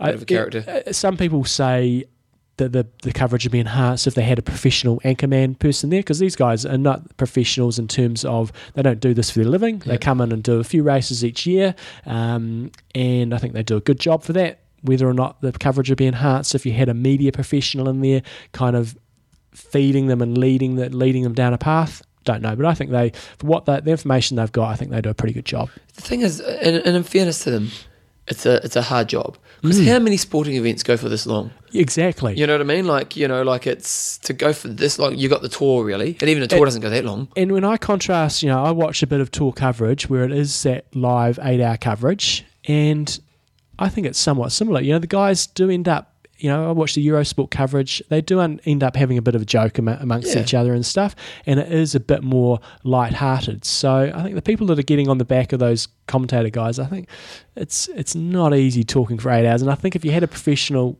media guy in there, it'd change a little bit, but I still think they do a pretty good job for eight hours. I just think the information could be. They and then sometimes you lose a bit of insight with that too, don't you? Mm. You know, because what these guys bring is that kind of depth of knowledge that only people who have been in that world have. have. So, yeah, interesting. Um, good spotters out there. Yeah, the good. and I thought again the blog feed was was better than what I've ever seen it before um, in terms of the updates. So I thought that. So I think, and just in general, really good step up. Yes, it could be better, but I think they're stepping it up, which is great. Okay, so just some kind of other little kind of side bits. Now, four people have won the 70.3 World Championships and Kona in the same year, and it's Craig Alexander, Leanda Cave, and obviously Frodeno and Ryf have done that as well. Hmm, so pretty impressive. And then also. We've always gone on about, and everybody's gone on about the fact, you know, if you race well in the mid-season Frankfurt, races. Frankfurt, ra- last year that was like disproven that. by Kienle. yes, So now it's it's it's, it's yeah. So this- science has changed the theory. It is. So this year, Ryf and Frodeno they won Frankfurt and then went on to win Kona. So you're proving you can peak two times in the year. Not that they were if necessarily you're peaking. extremely elite. yeah, those guys and those guys are significantly better than everybody else. So sort of like they're the outliers of the stats. Predictions for Be, next be- year? be interesting to see all the other guys that did well in Frankfurt. Maybe not the winners, but the other guys that raced Frankfurt seriously, how they did in Kona. Did um did, did, did- so just a couple of things. How'd you find out about Ironman University? Were they talking about? Oh, they talked about this on the, the coverage, so uh, I was surprised that Greg Welch sort of dropped it, that they, or someone dropped it. They had 15 people, 100 people, coaches signed up already, and their target is 2,800. I can't remember what it cost, but I know it was a well, reasonable mean, you got to remember these aren't coaches. These are people. No, they're be coaches. No, they're coaches as well. It's it's it's the university. So you're I thought university either- was the e- training you know, it's to either be a you, coach. either you want to be a coach or you are a coach and you want to upskill. Yeah, but but Joe Public can like I can join it if I'm You not can, yeah, yeah, you yes. know what I mean like But someone like me might join up as well. yeah. So you I just thought it, that was interesting. It's a lot. Of, it's that's good. Going to be good revenue for them. yeah, far out. Yeah, uh, the military. Oh, this was uh, the, um, they had Messicon at one stage, and he joked that yeah, we got well, no, we've got more military there this year. Uh, they got from eight different countries, and he and he sort of joked, and we have actually got people from other parts of the world now because I think in the past we'd, we'd sort of US, looked at it going, this is just US. So I think he kind of uh, we actually do, are including the rest of the world, which is good to see. Gordon Ramsay race, but he didn't finish. Do you know what happened there? No, I don't. He it looked like he finished the bike. Um, but for p- people who get on, on Gordon Ramsay's case, I thought I'll just jump on his, his Facebook page, and he had made a few comments on it. He's got 4.5 million followers. If I was in business, I'm going to be having Gordon Ramsay there. yeah, so no-brainer. he he and he's the kind of guy who'll get other people racing. So uh, didn't finish though. Lew Hollander also didn't finish as well. Yeah, so um, I think I think he finished the bike ride, but he certainly didn't finish the run. He Uh, was going for the oldest finisher of all time, wasn't was he? Was trying to open up the 85 age group. Um, there was another guy who was in, so none of the guys in the 80 plus. Excuse me. You're right? Yes, you, you, yes. you gonna make it? You gonna make it? It's coming. coming. Let's go. No, No, no. Yes, no. Yes, no. Yes. Got it. Yes. So there was a guy in the 80, none, none of the 80 plus guys seemed to register finish times, but the, I got a picture through of a Japanese guy who was in the 80 plus, and on his splits, actually, it it looked like he made it almost all the way, but he collapsed in the finishing shoot and didn't actually get down there. Japanese Oh, dude. really? So, because they had a picture of him in You, the you, the link you sent doesn't work. Ah, okay. Well, they, they had a picture of him in the finishing chute and saying he coll- he was collapsing, but it didn't actually say If you If- got to the finish line. if he got through. Oh. So I'll just uh, Hi- Hiromu Inada from Japan. He's uh, in 80 to 84, and it's got a split here for him at 25.3 miles of 1640. So he had 20 minutes to cover that last. Uh, oh. mile, and it had a picture of him in the finishing chute. So I, um, whether or not he made it to the finish line, but over 17 hours, I'm not quite sure. But he's just not going to finish time. I hope he did make it at least to get across the, the line. Uh, Trifleet Med's got some good coverage. Yeah, they had a few post race clips. Really enjoyed this one. A clip up there with Andy Potts, and he's sort of talking through through the, his his sort of race and saying, you know, I was in really good shape and I raced well, but I'm just tired. and he, then he went on, and he was quite entertaining, and he's, I'm just tired. it was it was really it was quite. He's a nice guy, Potts, eh? Yeah, he comes across really well. yeah, he's a real nice guy. One disappointing thing that um, we, we know that Coffees of Hawaii have sort of moved out of the, the triathlon space, and I was wondering if they were going to have the coffee boat this year. And the coffee boat was out there, but it was a Starbucks coffee Oh, really? boat. I think Yeah. they kind of stole the idea. Not stole the idea. I think the other sponsors wanted to keep it going, and they probably searched out a, a, a sponsor to probably supply them with the Because coffee. it's a But bit of an iconic thing now, that boat, It isn't it? You know, like a real shame it wasn't Albert there. started it, you know? Mm. So, no, well, at least it's still going. Final bit of news is if you want to see a little bit of the age group um, Analysis. analysis. go to coachcox.co.uk and good old Russ there has had a bit of a look through comparing uh, the age groups versus where they've sort of been in the past. So that is our summary of Kona, and now we're going to go off uh, and start hearing a bit more from some other people. Okay, so uh, we'll be back in two seconds because we're about to do an interview. And we are back, John, and let's talk sponsor. Extreme endurance. Oh, the lactic buffer. it is, A few and people in Kona right now probably needing that. They will be. Hopefully, they've been taking it, so the recovery will be enhanced and their performance will be enhanced. They've also got their new product, Fuel Five. It's a carbohydrate formula made up of five different forms of fuel. You got uh, it's got this proprietary blend of organic sweet potato, maltodextrin, dextrose, lactate, and sucrose, and designed to give the body its preferred substrate fuel enzyme to promote gluc- glycogen synthesis. So, if you're somebody who has been struggling um, with nutrition, this might be another option, a path you can go down in terms of a different flavors, different fuel sources, because there is not one shape, one shape that is right for everybody, one size fits all. Uh, and yeah, I love the organic sweet potato, and I've got some sitting in my office that I'm going to be uh, trying out over the next few weeks. And so far, feedback has been really positive. They can hardly keep up with demand. Um, it's flying out the door. So check it out, xendurance.com. And especially if you're somebody who's just been searching for that nutrition answer, um, this is just another option you can have. Of course, they still have all the other X Endurance products if you want to boost in your performance, boost in your recovery, the standard extreme endurance. I started getting a tickle in my throat again on Saturday, started slamming down the immune boost, and I'm pretty much sweet. I love it for if you're really sick, you're going to get sick. Yeah. But if you just feel that little tickle come on or anything like that, I just start slamming it, and I always seem to come right. should stop slamming it. You should probably just eat it. I should. Yeah. That's really the key. Yeah. Put it in your mouth. Stop slamming it, John. Yeah. Check it out, xendurance.com. Thank you guys. If you haven't got onto it before, get onto it now. The feedback we get from everyone who uses is they tend to love it. So, xendurance.com, you can't go wrong. Okay, John, but let's talk about what the listeners were saying on the day about the race, some insights that maybe some of the people had. So, Tony Hodges got online coverage was great, good coverage of both the men's and the women's race. The accommodate, um, sorry, the accompanying advertising was borderline too much. Uh, but I guess we'll get used to that. The highlight for me was the swim watching Dylan McNeice and Jan Frodeno duke it out. I was yelling at the pad for Dylan to get a move on. They were shoulder to shoulder for the last 100 metres, and Dylan was just on the outside of the track, but he nailed the exit and was up the stairs first.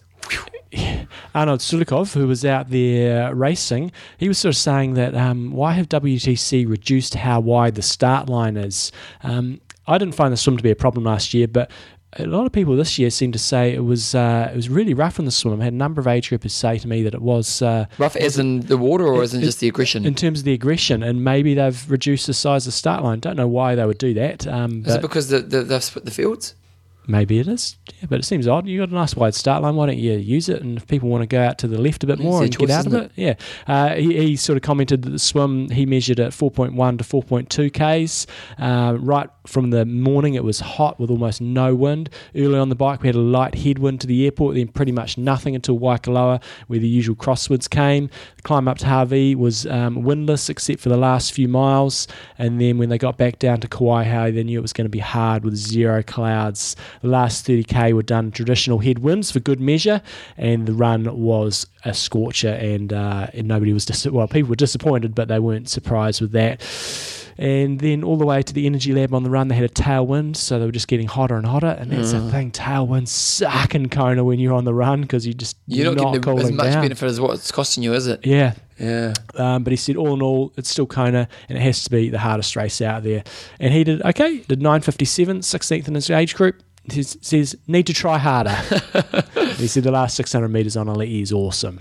Just the, the has that last name, Christian Loshell. Uh, Loshell, yeah. Sure. Uh, very happy with the GPS tracking. Added a much needed dimension of detail to those watching. On a critical note, Daniela's Ryf setup on the bike was sloppy as it get uh, as all get out. Wearing her number, that straw on her BTA bottle, eek. I don't know. I don't think she even never. I'm sorry. I don't think. I don't know. She She, didn't need to. It, but neglected those details are coming across very unprofessional. Yeah, no, Probably I, I did well. note that she had her race number on, and I'm almost positive you don't need your race number on the bike.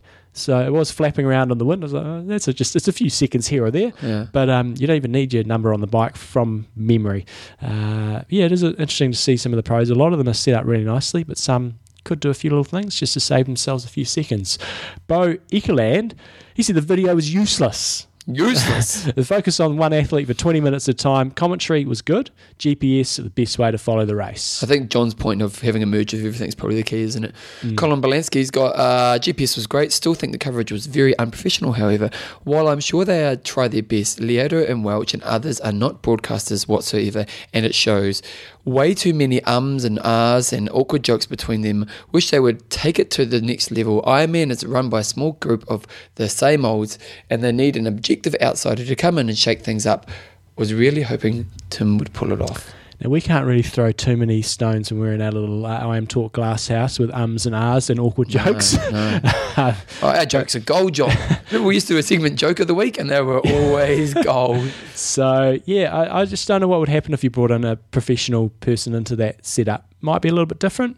Well, well, better, might be worse. done a few Ironman, hasn't he? Who's that, sorry? Phil Lagarde, isn't he? He's the Ironman. Now he does the sort of the CBS cover, uh, the, the NBC sort of coverage, sort of the, the voiceover work. He's not actually necessary. He has been there once or twice, um, but he's he's a bit past it now. Yeah. Um, Uh, just the wise one sent through a couple kind of interesting points. The first overall pr- um, age grouper, yep, carry on. 18 to 24 age group. Yes, and what was interesting about this dude, if it was the right dude that I saw crossing the line, was we'll give him some love because I did mean to do this. Malte Bruns from Deutschland swam 57, rode 446, ran 302 for an 852.30. The problem was he was finishing uh, right at the time when the girls' podium was finishing, Ah, sort of around about then. So he kind of they kind of quickly managed to get him across.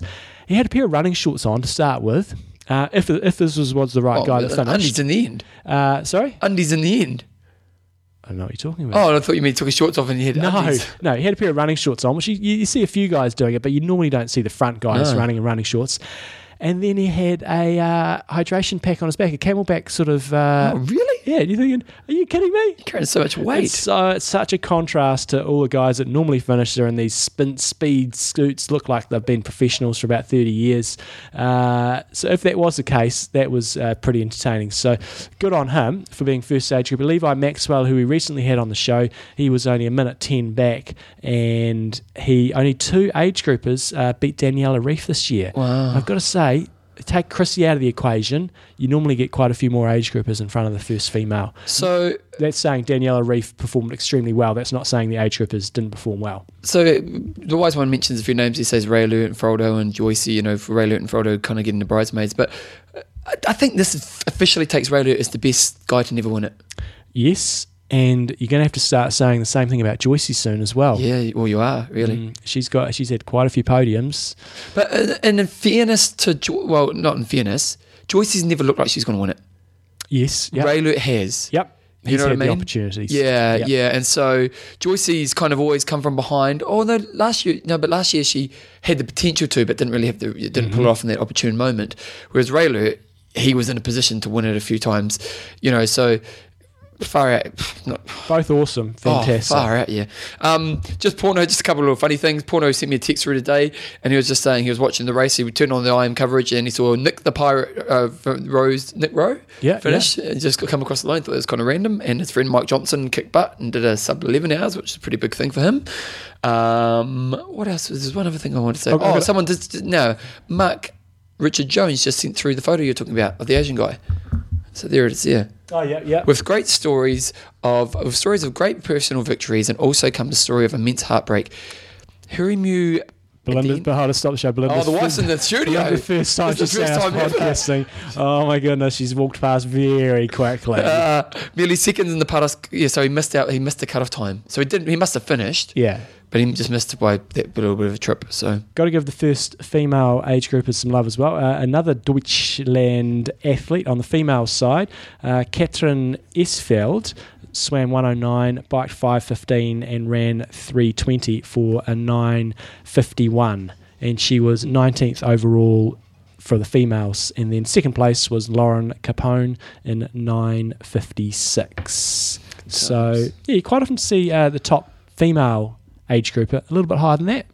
yeah, you do, So sometimes you see them sort of almost cracking into the top 15. So, but we, we know we've seen it over the years. The top age grouper who often then tries to transfer across to the pros. It's a it's a big step. You know, see guys like Kyle Buckingham and stuff on the guys' side. It takes a while for them to get up there. So Oh, yeah, out, yeah. Um, sponsor. Yes, so let's have a pause of the program. So I okay, can- so you can talk to your wife. yes, She's in the studio, John. This is a special occasion. and we can ask her all, all she wants to come. I could do an interview with Belinda. Yeah, Tell- can- she I thought can- about Ironman race day. tell you for nothing, she will uh, not come on here. Probably. but we'll be back. John, you know the funny thing is, What's funny? every every this is the first time I've ever got out of bed and put my jammy pants on. Got out of bed and put your pajamas on. That's kind of Well, because well, the thing for me, John, I'm a funny person, and I'm, I'm- oh, yeah, you know that. Uh, when I'm in bed, I don't like my skin, my upper body skin touching itself. It's, it's a strange thing. It keeps me awake. Yeah. So when I go to bed, I wear a t-shirt to sleep. Yeah. And I got jammy pants, which I only recently are a new addition to my life. Yeah. But I don't like wearing jammy pants in bed. So at night time, if I had a shower, off. what's that? They come off. Back it up. Joe likes the pants off. And so what I do. Do you really like the pants off, like Joe? pants off, yeah, see, she's a good woman. That one. That's why I'm marrying her. So, so recently I bought some jammy pants, and if I have a shower, I put my jammy pants on. Well, this morning normally I get dressed, and I thought, oh, I'll just put my jammy pants back on. It's just John. Just John, I got my got my got my, my new slippers that I got for my birthday, slippers, my yeah. jammy pants. And up, So- and I'm in my jammy pants. How embarrassing. Luckily, I've got my undies on because sometimes jammy pants, you know, they, just saying. Anyway, sponsor. Athlinks.com. Oh, social networking for endurance athletes, John. And they also have their social networking site on Facebook.com. One of the things uh, they post lots of stuff pretty much every day. They've got something up there. One of the things they are doing is they're just slowly starting to release a bit of a blog, and they've got different things on there from time to time. So check it out on Facebook.com. Just look up Athlinks.com on there, and they've got all the information. You can uh, always asking for feedback as well, so you can give them feedback saying, "Hey, you know, what, why, don't you, why, what don't you, why don't you do this with different results and I like what you're doing here or I don't like what you're doing there. So make sure you give them a bit of feedback and we will be talking about the Kona results that they post up on Athlinks pretty soon. So if you were a Kona athlete racing last weekend, make sure you get your unofficial results up there. You can go in and do that and then uh, the next couple of weeks we'll be sussing that out and see you know how the different athletes have done Kona, look at their sort of careers on Athlinks so you guys can get a bit more of a feel for what it takes to get to the top and sometimes how long it takes. Well, John, if you, this is a good thing about going to Athlinks.com is you get that you get some on their Facebook page. They have lots of cool articles, and one of them is saying science says runners high is basically the same as getting high on weed. Righty ho, I'm going for a run today. it up, we'll get some munchies afterwards. Yeah. it's the same kind of principle. So if you want some kind of cool little sports articles as well, they're really good at getting those articles up on their Facebook be a good one for you. Let's go streaking. Back it up. I reckon. Now I'm not. I'm not the nude guy. Are you the nude guy? No, I'm not. You know, you're nude not the guy who gets naked when you're drunk. No, Neither. Never have been. But I reckon streaking would be a pretty, a pretty high adrenaline rush. it would be entertaining. You know, if you re- got naked in front of fifty thousand people, You wouldn't want to do it on a cold day though. No. uh, you definitely want to make sure you got your warm pants on before you start the run. So check it out, athlinks.com. Okay, guys, check check check it out. Athlinks.com, social networking for endurance athletes. Okay, Jumbo, do you want to do, you want to do the other news or interviews first? Uh, we'll do the inter- interviews first. So first up, we're going to have Torsten. He's going to give us some uh, just a bit more detail on the statistical analysis of last weekend's Kona race. So here comes There we go. Torsten. Rightio, guys. Um, we've had a bit of a discussion already on the show about how we sort of saw it unfolding and uh, just our analysis of it. But it's always nice to get. We need a geek involved, don't we, John? We do need a geek involved. We've involved. got to call our geek. Yeah, and we called our geek Torsten from uh, trirating.com, uh, who I'm sure stayed up till the small hours of the night in Germany watching the, the race. So, welcome back to the show, Torsten.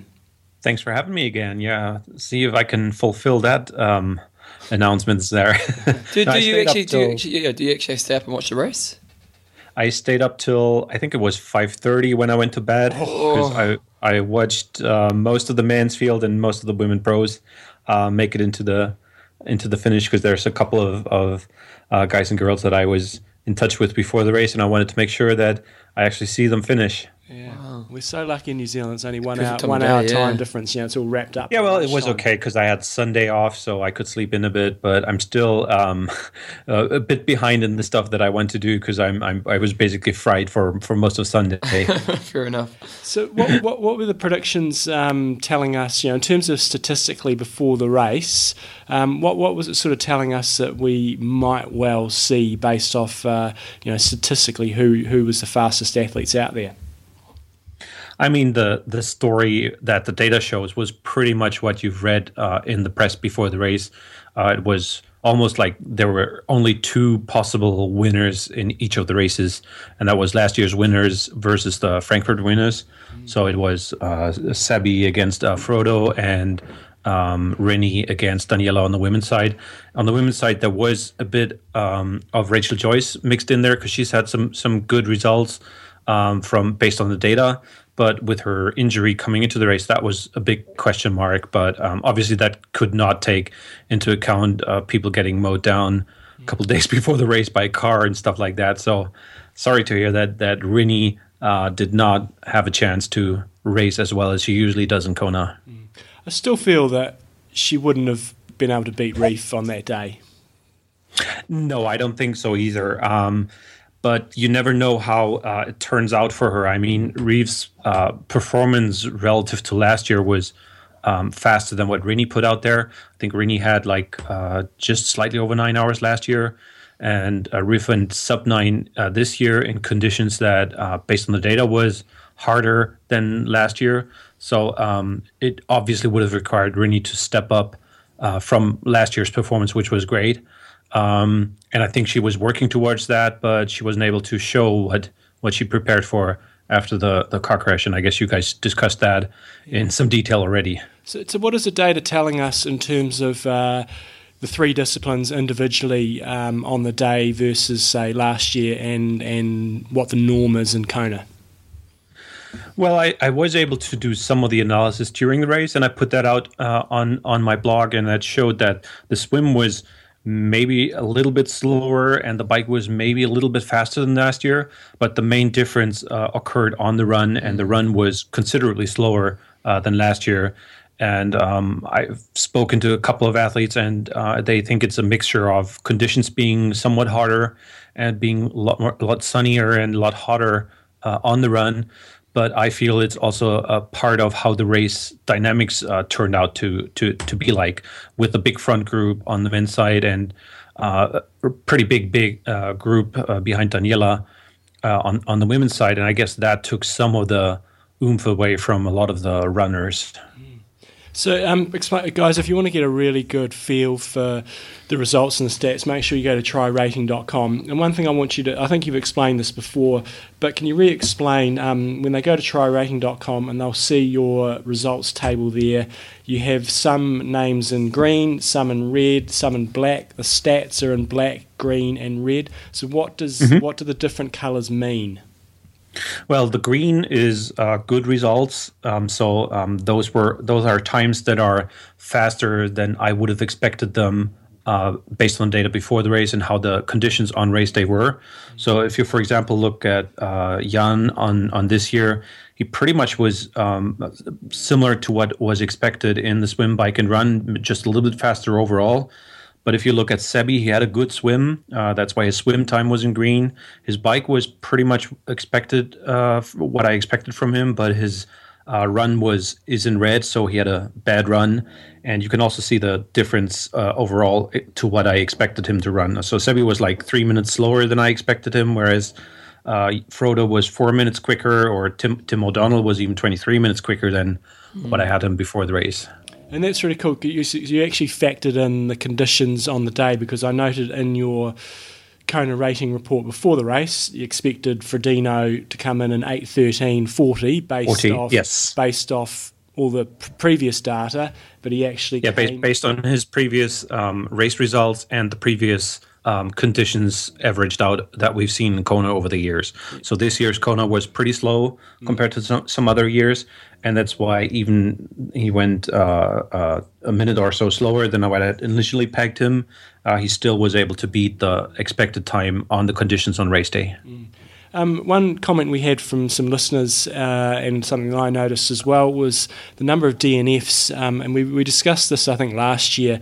The, the men seems to usually have quite a high DNF rate um, for whatever reason. Uh, the woman, uh, I know, especially last year, uh, there was a very it seemed to be a very low DNF rate. So, what's uh, what have you look, have you looked at the numbers there so far, and, and what is it sort of telling you? Yeah, from what I was able to tell, because my data only goes for the DNFs, goes back two years, uh, we saw 20% and 23% DNF rate uh, in 2013 and 14. This year we had an, uh, a DNF rate of 32% over men and women. Um, and that's a very, very high rate uh, compared to the other years that we've seen. And also last year we had a pretty low DNF rate on the women's side, whereas this year the DNF rates on the men's and women's side were pretty much even. Uh, so a lot, lot more women um, uh, not finishing the race for whatever reasons. I mean, you had these um, weird technical things going on by by Heather Wurtele, who had issues with her uh, with her shifting going on. Uh, you had Rinny uh, crashing a couple days before the race. Uh, you had a couple of athletes crashing during the race as well, and some just maybe not 100% right going into the race. So lots of different reasons why athletes didn't finish, but a high DNF rate uh, for the women compared to what we've seen in previous years, and a little bit higher DNF rate for the men too. Now, I, I know you haven't um, run the stats yet on the competitiveness of the field, but anecdotally, what is it sort of telling you at the moment um, without running the stats for the men's versus the women's? Because we, we discussed before we started that it may, um, because Daniela Ryf crushed it, crushed it so much, it may show the women are potentially not as competitive, but second through tenth is probably is pretty it was is pretty close. Yeah. Yeah, um, yeah. Daniela just had a runaway uh, win uh, by almost thir- or more than 13 minutes, and that obviously affects uh, the the way I've run the data previously. Mm-hmm. So, um, there, if you but if you take her out of and uh, look at t- uh, second to 11th, there was uh, 28 minutes or 30 no 20 minutes within them, and that's pretty comparable to what we've seen on the men's side. So, um, just looking at the um, competitiveness there. It's well, Daniela will will scoot the data uh, uh, to look the women's field a bit less competitive, but um, yeah, that's just this this year's effect, I guess, mm. from that one athlete. But overall, I mean. Um, the way that I see it is um, there was so many position changes going on late in the women's race. Um, and that that was even more position changes than we've seen on the men's side. I mean, the men's side just shift one or two or three or four um, um, places in the last uh, part of the run. Whereas with the women, I mean, the the top ten uh, coming out of the energy lab looked completely different to what it ended up uh, after all. So lots of uh, position changes going on in the women's races. So what what were some of the highlights of the day for you? Um, well, I, I was kind of well disappointed is maybe not the right word. I was I was hoping Sebi would have a better race than he did, and it looked like a great start for him um, with the swim that was better than what was expected. But then how the race developed, it just uh, it, felt that something wasn't wasn't quite right for him when he couldn't pull away on the bike, and that probably um, made things a lot harder for him and then not to have a, a decent run for him. That um, I mean, it, it's it pretty much doesn't matter whether he finishes eighth or or fourth or so, but still, uh, I would have hoped that he'd have a better performance in race day. Of course, Frodo being very very strong uh, all day. I mean, it um, it, it, he, he was always in contention for the win, and it was always uh, well, more n- not his race to lose, but he was always at the front, kind of controlling the pace. And whenever it was needed, he was able to step up the pace uh, to reel in Tim O'Donnell on the bike, and then uh, build a little bit uh, of a lead going into T two, and then um, also uh, stepping up uh, the pace whenever it was needed on the run um, after the energy lab to build a little bit more comfortable uh, position. So that was strong. Happy for Andreas Raelert to make it into the uh, po- on the podium again. Yeah. That that was great to see him run through the um, field on the marathon and hold his position there. Uh, the Americans were strong. I mean, you could you could just go through basically almost all the top ten or top fifteen and say, "Wow, uh, great race by them, uh, great performances by them." And similar on the women's side, I mean, Daniela was just uh, way too strong for the rest of the field. Total total domination there but ra- happily for Rachel to uh, be able to finish second after her injury in Kona. Uh, Liz Blatchford um, nailing it again with her strategy. Uh, who had late qualifying, Heather mm, Jackson, amazing. I mean, you could just go through through all of the top ten or top fifteen on the women's side and say, "Wow, what a year and what a race it's been for them." It's funny. I was looking at Michelle Vesterby in your July update, and you, she was like, "Oh, maybe she'll make it to Kona," and uh, and she she made it and did bloody well, didn't she? Yeah, she, well, I mean, she had she had issues uh, getting the final points. She tried uh, to race uh, Frankfurt DNF there after half the marathon. Then she went to the UK, had a DNF there too after I don't know, missing the course on the bike and then riding some extra miles there. And um, she was, I guess, well, th- the way her, her season developed, she said, okay, I'll do Copenhagen. Maybe I don't need the points from Copenhagen, but I'll, I'll do Copenhagen. But once that uh, went well, she didn't really have too much pressure on her for Kona. And that seemed to suit her well. And she had a had a great uh, result uh, in Kona last Saturday then. And um, in terms of the coverage in Germany of, of Jan Frodeno's victory, you know, obviously I'm sure the triathlon media go goes nuts, but does it get much coverage in mainstream media? Oh, certainly. Um, there was even uh, German TV uh, with their own camera team on site and uh, picking up a lot of. Um, I, I, don't know how much they picked up from the Ironman coverage or how much they, they had their own pictures, but there was live coverage basically going on all day. At first, it was uh, just an internet stream for a bit, but then uh, around midnight, so that would have been noon. Um, basically, towards the end of the bike, uh, they switched to um, one of the uh, real nor- normal TV stations around here, mm. and they had coverage out there. And that was um, I don't know how many people that actually watched it because it was middle of the night, but mm. I hmm. think it was um, at least for anyone interested in it, um, a different view, a different way to view um, the race uh, with a more German focus uh, on them um, yeah, we switched a bit back, back and forth between the German and the the English commentary. Um, it was a decent coverage. I mean, probably better than than what Ironman was able to offer because they had a lot of uh, options from the the regular TV that uh, probably is hard to get for for Ironman uh, even at that site. Mm. And it's been you know the result has been on the news and in the newspapers, and I'm sure that Jan's going to be one of the main contenders for uh, Sportsman of the Year this year. Oh, okay, fantastic! Right, and, and um, yeah, if people want to find out more about your analysis and stuff, they can go to trirating.com. And I think you also did another podcast where you're going to go into a bit more detail. Yeah, I just spoke yesterday with uh, Tawnee Prazak for Endurance Planet. Uh, she's got probably like an hour uh, podcast that is uh, out already, uh, focused in the nitty gritty details of how the race developed and who went. Mm uh, at that point and uh, her perspective because she was on site and it's always interesting mm. to get uh, the on site perspective from her and the data perspective from my side. And that's always fun to talk about the things that developed during the race. Fantastic. So guys if you want to check it out go to trirating.com it's the best resource in terms of just finding out the, as Torsten said, the nitty gritty of um, the results. And I think the Ironman coverage would be a hell of a lot better if they had someone like Torsten sitting there uh, feeding them information as they go through the day. So, thanks as always. I, I just time. need a plane ticket to Kona, right? yeah, well, we'll see. We'll see you there next year. I keep lobbying for you. So if someone's listening, we uh, have always lobbied for you. I remember the first time we met Andrew Messick, and John. First thing he does is plug bloody you. I'm like, what's all that about? Excellent, guys. Thanks so, for that. Awesome. Let's see if they uh, if anything comes out of that. I'll let you know. Awesome. Thanks as always for your work that you put in, and it's uh, it makes uh, the whole race a hell of a lot better. So thanks again. Thank you. Right, John. Some interesting stuff there from Thorsten as always. It is. So make sure you check out his site. It is really good. I just one thing that frustrates me is you just go onto the Ironman site and and if there's an athlete I don't know about, I'd love to just be able to click on their name and go, oh, that's what he's done. Yeah. It'd be so easy to do. Well, remember years ago, um, X-Trail used to do it really well as well. Yeah. Remember that you click on name and go back and have got, just, I just even just give me the results, you know. And, and anyway, don't want to go on about that too much. But well, I don't know great. what's happening next in the show. We've got another interview. Next up, we have got uh, Dylan McNeice. Okay, so great. I, I, sort of popped Dylan a note before the race saying, "Hey, it'd be really cool to catch up afterwards."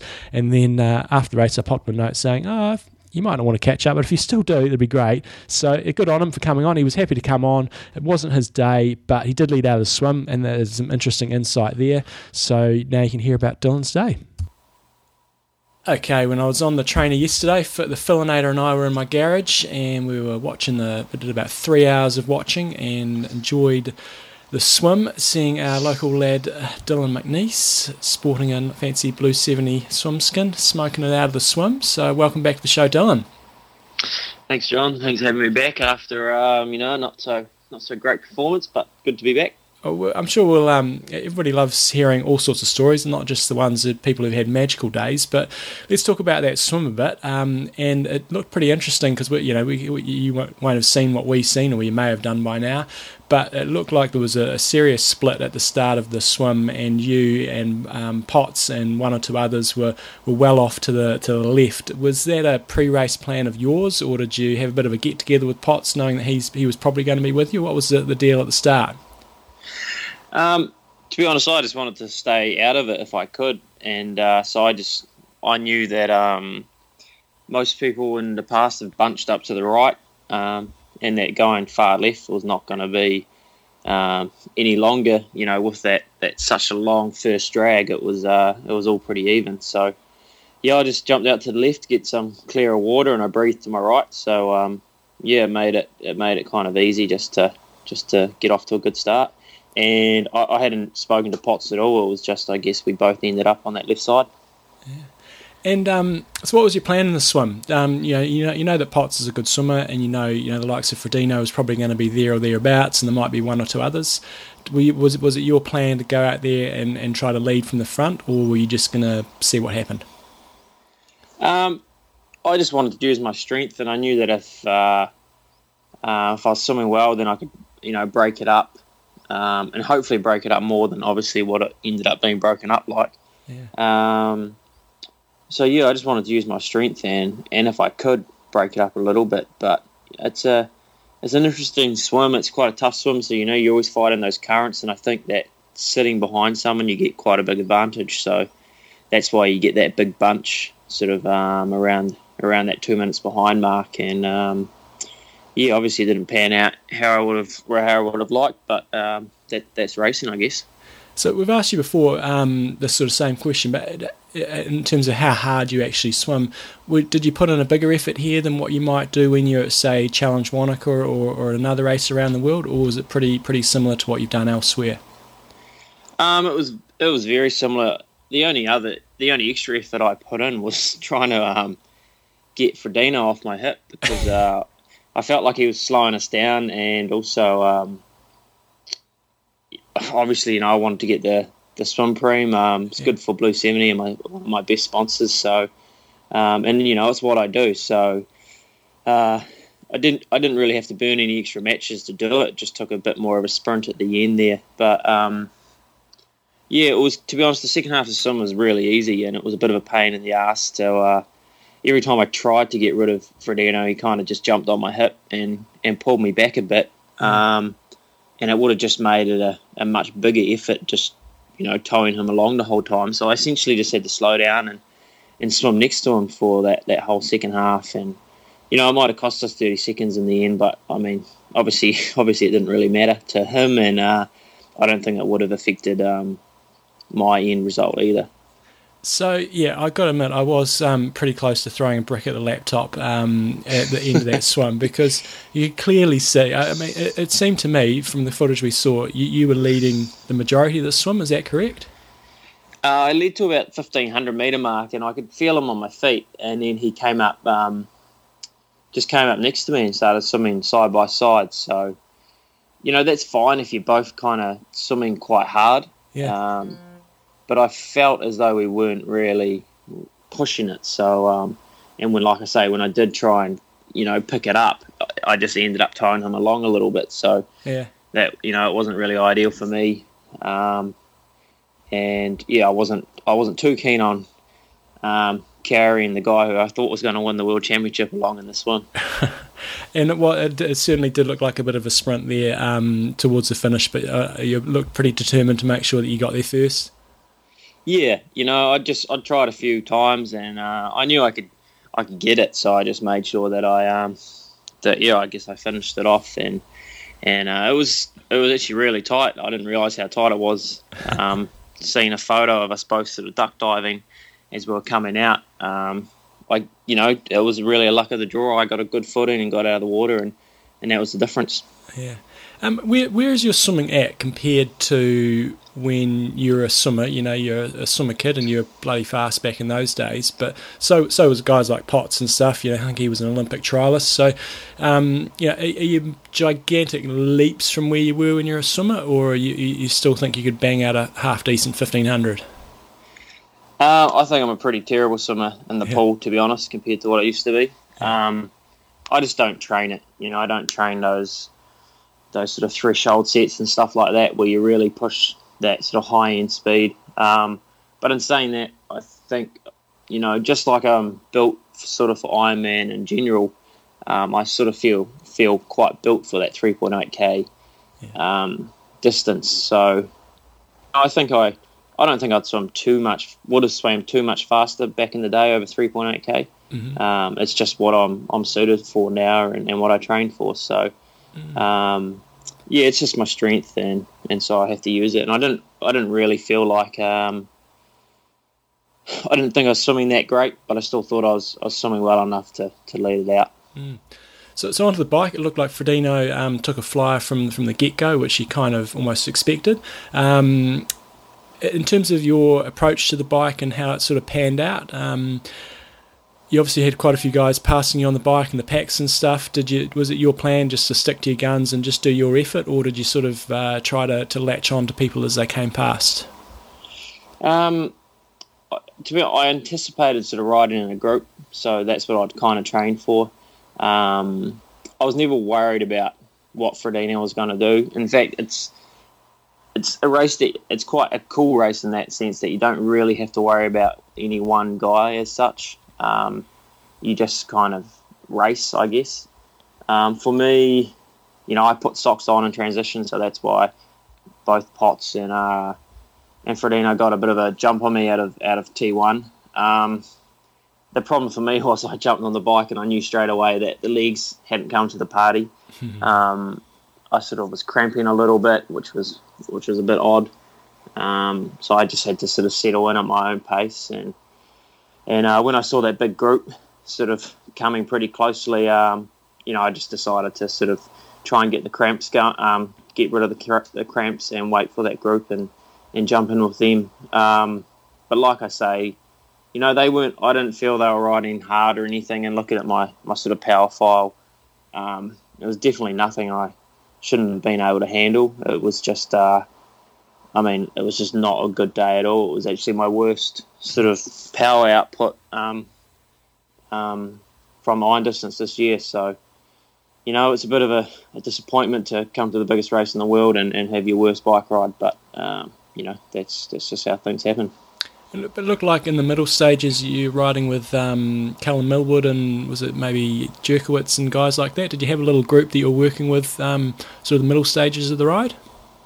Yeah, I, I made the decision about 20k to let the uh, the big group go. It was just, um, you know, there must have been 20 of us or something, if not more, and it was just, uh, you know, constant surging and, and, and decelerating and stuff. And um, yeah, so I figured if I just ride my own pace, um, they probably wouldn't get that much time on me. And, and sure enough, they weren't really putting that much time on me. So that was sort of a good decision in the end. But, you know, like I say, there's so many good guys. You, you can't just race your own race there as such. You need to, uh, you know, once I backed off, there'd just be another group of three come past and then another group of three. And uh, finally, Callum and uh, it was actually Nils Frommhold came past and, and they were riding quite a nice tempo. So I jumped in with them and um, you know, I just the problem was I just never felt comfortable on the bike at all, um, all day, and and it was good to have Callum there as a bit of motivation. You know, we've been living together and stuff, so uh, I just decided to um, jump in with them and, and try and save some legs heading up to Hawi, and uh, yeah, it was sort of by the time we hit the turnaround at Hawi, it was sort of when my wheels really started to to fall off, um, and yeah, there was plenty of other guys coming past, but by that stage, um, there was nothing I could really do. I just had to try and get to the finish of it. And what were your sort of thoughts going into the run? You know, obviously you, you hadn't had your greatest bike ride. Um, were you sort of thinking, "I'm just got to get through this run," or were you thinking, "Right, let's let's see if we can actually bang out a half decent run split here"? Were you were you in a very good mind space? It was it wasn't too bad. You know, I've had bad rides in the past and been able to run still, you know, decent marathons off them. So I, I know I can do that. Um, if I can feel well, I, my biggest problem I would have said is I I lost a couple of cookie uh, Em's Power cookies on the bike, which usually hold me together. Mm. Um, and then into the headwind, I, I felt like um, into the headwind coming home, I felt like the aid stations were getting a little bit too far apart. Yep, I know that feeling. Um, and uh, also, spe- my special needs were the um, sort of frozen bottles. Yeah. And uh, both of them were still rock solid, so I couldn't use them. Um, so I just felt a little bit behind the eight ball coming off the bike in terms of nutrition, and I knew that I would need all the strength I could get. Um, and it was the same feeling on the run as it was on the bike that, uh, you know, just, just there was just something missing. I didn't quite have that strength in me, so um, I tried to be patient. I really tried to hold back and, and just try and run the whole marathon. You know, even if it was three fifteen. But mm. by the time I hit twenty five k, uh, I was just waiting to walk and. Um, it was right then that Daniela actually passed me, and it seemed like an eternity for her and her motorcade to get past me. Because as soon as, as soon as they got past me, that was when I just basically crumbled and uh, and started walking. Uh, no. So I'd, I'd imagine, um, obviously, that was after Palani, but I'd imagine Palani was not the most uh, enjoyable experience of your life running up there. No, no. Well, I'd still been running all right, you know, until Yeah. that 16k mark and, and just ticking along. Um, you know, and I probably could have kept ticking along for another 16 had there not been Palani, you know.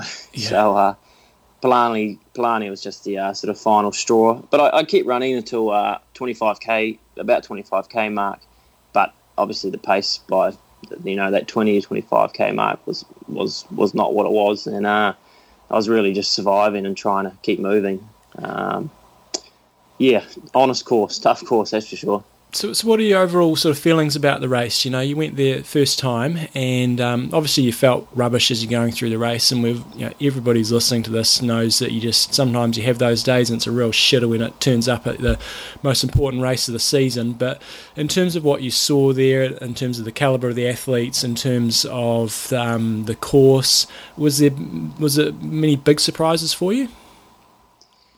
Um, not really, you know. I, I went into it knowing that I could actually compete there, you know, just off my, my best starter. So um, for me, it's it's trying to figure out how how do I put out my best in October, which I've I've never been able to do. And um, you know, I went to Boulder because I know it and it's familiar and, and, and stuff, but you know, this really was just a nail in the coffin for me. And I, I've never raced well off altitude, so um, you know, I, I didn't really want to go there just to learn, but I, I did learn a lot, and I, I sort of definitely know what not to do next year, um, if I qualify, of course. Um, and in terms of the caliber of the athlete, what I really enjoyed about building into this race was you're not sort of focused on three or four guys. Like I said, you just you're just focused on trying to perform, um, perform, and and that's I actually found that quite a cool aspect of it. Um, it's more about just that those processes and those and, and getting that final performance rather than trying to beat you know that one guy or, or this other guy. So yeah, it was uh, it was fast and furious up there on the bike. That's for sure. And and so what's the motivation now? You go like, uh, you know, because at this stage of the year, you know, you could be off doing doing other races, um, money races, potentially winning events. Whereas you know, when you go to Kona, you know, you've got to you know you've got to perform extremely well just to get tenth place or above um, to get a payday. So has it motivated you more to, to get back, or are you going? You know, I, I know after that race last year, I was thinking, oh shit, man, I don't, I don't didn't really enjoy that very much, and I don't know if I really want to come back. Not because of a defeatist attitude, just like I, I, there's other things I'd I'd rather do. So, what sort of effect has it had on you, given it's only you know twelve you know twelve hours or so after the race? Um, I guess the biggest thing for me was it wasn't just an average performance. You know, it was a complete meltdown. So, it, to me, it kind of make it makes me realise I've got to completely revamp uh, my build up, which is I think better than trying to make little changes. Um, you know, like I know, I know what works for me, and and and now I have to sort of um, look at how do I you know put that into a build up for Kona and you know, unfortunately, what works for me is, is being at home in New Zealand. So, you know, that could be could be tough building up for Kona in New Zealand. Um, but at the same time, I actually enjoyed being on the island. So, you know, I could do a good mix of being home and then, you know, maybe doing three or four weeks um, over here next year and and and seeing how that goes. So, uh, yeah, I guess looking ahead, it's um, I'm, I guess I'm disappointed, but at the same time, I've got a, a big New Zealand summer coming coming up, and um, I'm actually really excited about racing. You know, Taupo seventy point three and, and doing the double again. So for me, you know, just just look ahead and then um, and try and take out of yesterday what I can. I can tell you what, if you'd actually spent some time back in Christchurch in the two weeks before the race, you probably would have been pretty well prepared because it has been hot and windy as hell. So, Oh, I saw that. Yeah. um, okay, so I guess just a, a bit of a break and then and then into your summer training. Um, anything else you want to share about anything that you've sort of seen over there that's been of, of interest um, that that was a surprise, or, or in terms of any sponsors to, to plug, or, or any ways that people can follow you? Um, but you know, just the usual. All my sponsors are amazing to me, and and you, you definitely can't do it without them. Um, but also just all the, the tips and advice about the race. Um, it really is as tough as they say, and um, if you're coming to Kona expecting to have a headwind and a tailwind here or there, it's it doesn't work like that at all. It's uh, there's um, no it seems to be no such thing as a as a consistent win. So, uh, but definitely a race, you know, worth putting on your list if you can if you can get that qualification spot. Um, I definitely recommend taking it and, and coming over and experiencing it. It's uh, it's a crazy little town when Ironman's on, and um, yeah, it's been a lot of fun. So, yeah, I guess that's about it. Awesome, man. We look forward to you kicking some butt over the summer in New Zealand. Cool. Thanks, John. News. Okay, we are back, and I haven't had a chance to listen to the Dylan interview yet because we've just plugged it in there. Um, Well, it's just good that Dylan's got. He, he hasn't sort of he's gone over there and hasn't sort of given up the ghost going oh shit it was just he felt like rubbish basically through the day um, but really feels it's a good thing for me is he feels like you know when I look at that field when I'm, at, I'm when it's it's game been a great on day. I'm okay to compete with them. But that's the thing. All the guys that are sort of ranked, say 20 through 50, all those guys on their day could, Could maybe get, get- 10th or something yeah, like yeah. that. So a lot of them, it's unrealistic to think well into the top 10. But you know, pretty much anybody who's on the start line in Kona, if they have a great day, they've got a chance of being sort of 10th or something. Even- But to- as I said earlier, top 20 is still a bloody good result. You know, if you come away with top 20, you don't get any money, but you've usually had a pretty good race. Yeah, you're pretty good at what you do. Next up, we've got um, Lucy Gossage and Joe Skipper. So, Oh, we're going to put that on now? yeah, yeah, yeah. Oh, we've, got, I don't know what's happening today. we've got, uh, so we've had Lucy on the show before and really pleased for her. She came back after, 10th. yeah, after a crappy race last year where she just struggled, um, but finished. And then Joe Skipper, who we had on the show a few weeks ago, was uh, 14th, was he? uh, 13th. So uh, a, a virgin racer over there, and just put a put a really good Solid solid, race down. Just feels like again, you know, don't get any pay, payday for 13th, but and he said, you know, happy. Uh, oh no, you'll hear what he has to say. Yeah, because that's what the interview does, John. Exactly. It's amazing. Yeah. Okay, here we go. Okay, guys. First up, um, with the Kona interviews that I've been doing, uh, a couple of guests we've had on the show. One very recently, and one uh, I think earlier this year or post Kona last year. So first up, we've got Lucy Gossage, and welcome to the show after a fantastic race. Uh, hi, yeah, thanks for having me. Um, first thing I've got to ask is, in the next twelve months, are you going to go mental with your swim to see if you can move up the swim a little bit further? Oh, I was disappointed with the swim. I did the um, I did the practice race the week before, and I was I was only three and a half minutes behind Rachel Joyce and Camilla Pedersen, and so I was yeah I was pretty pretty disappointed with that. But it's just different racing as a pro because you have to get in the pack, and you know in a mass start you don't have that the kind of the importance of the start because there's always feet. But um, yeah, it was it was too easy, and yeah, I was disappointed with that. But um, yeah, I'm proud that I didn't let it affect me and kind of just went for it on the bike and kind of stuck with it. it, it was uh, sorry. How is your headspace this year going to the race? Because you know you've done, you've won loads of Ironman races around the world, um, but last year, you know, you, you didn't have a great Kona. So, were you were, were you scared going into the race, or were you just bloody determined? What what were you sort of thinking heading in? Um, I was a lot a lot more confident than last year. I think it helps sharing a place with Joe because he's like so so confident. He kind of buoys you up a bit with him.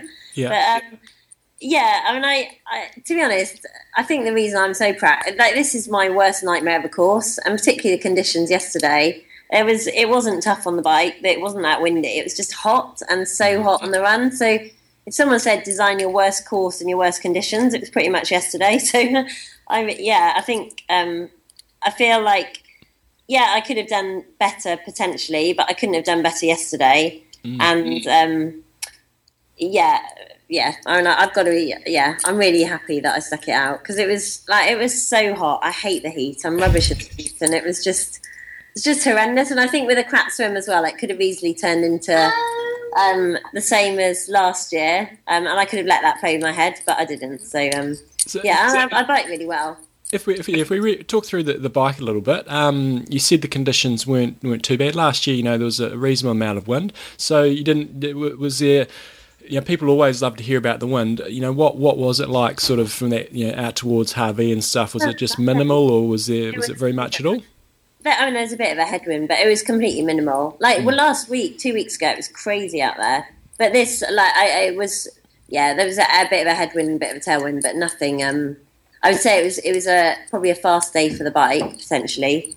Um, or certainly not challenging. Like, you know, I was on the tri bars the whole time coming down Hawi with not a single kind of gust of wind or anything. Nice. Um, so yeah, but I would have, uh, you know, I think the strong bikers would have rather had tough winds and, and made it a bit more interesting. um, And it looked it looked to me like you were just sort of nicely moving through the field. Um, was yeah, it, it was nice actually because you just you're riding party. Like I knew I'd had a shock with a swim, and and you kind of then you're like, oh, that's a big name, and that's another big name, and how the hell have I caught her up? And what, what am I doing passing her? So that was quite nice. Um, yeah, and I yeah I think I, I was biking all right. I mean, it didn't. Yeah, I, I found it hot at the end, but um, I think I had a pretty good bike, all things considered. Particularly because you're on your own, so you just you know it's it's a bit different. But um, and that was going to be a question I had. Did, did you have anybody to ride with or, or work with, or was it just literally you know 180k time trial other than passing people? No, I was just literally taking. I mean, I mean, other than the first five k, there was um, you know, just trying to sort yourselves out after the swim. But yeah, no, it was just it was just solo. But I quite enjoy that anyway. You can kind of do your own thing, and it's quite motivating when you're going past people, particularly when they're people you think you'd never pass. you know, the bikers. You're like, oh, have I caught her up? So uh, Nice. Yeah. So c- coming off the bike, um, you know what what were you thinking when you know you make that turn off the Queen K and you got that tiny little um, downhill and then you sort of come into transition? What was what was sort of going through your mind at that stage? Um, well, I was pretty pleased. Like, I knew I'd had a good bike, and I came off the bike just behind Caroline Steffen, I think. Nice. Um, and again, like you know, I knew that I caught quite a lot of the front swimmers, so so I was I was pretty pleased with where I was at that stage.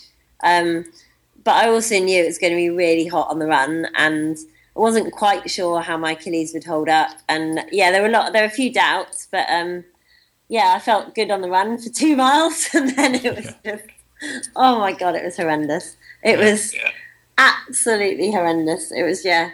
The the only bit that I felt okay actually again was the last five k when the the clouds came down. I walked a couple of aid stations, like properly walked them, like coke ice, coke ice, coke ice, and um and then the clouds came over, and I think the temperature just dropping helped, you know, made it a bit easier. But it was horrible. You know what it's like. Yeah. But I, I realised it's all, it's almost like it's not.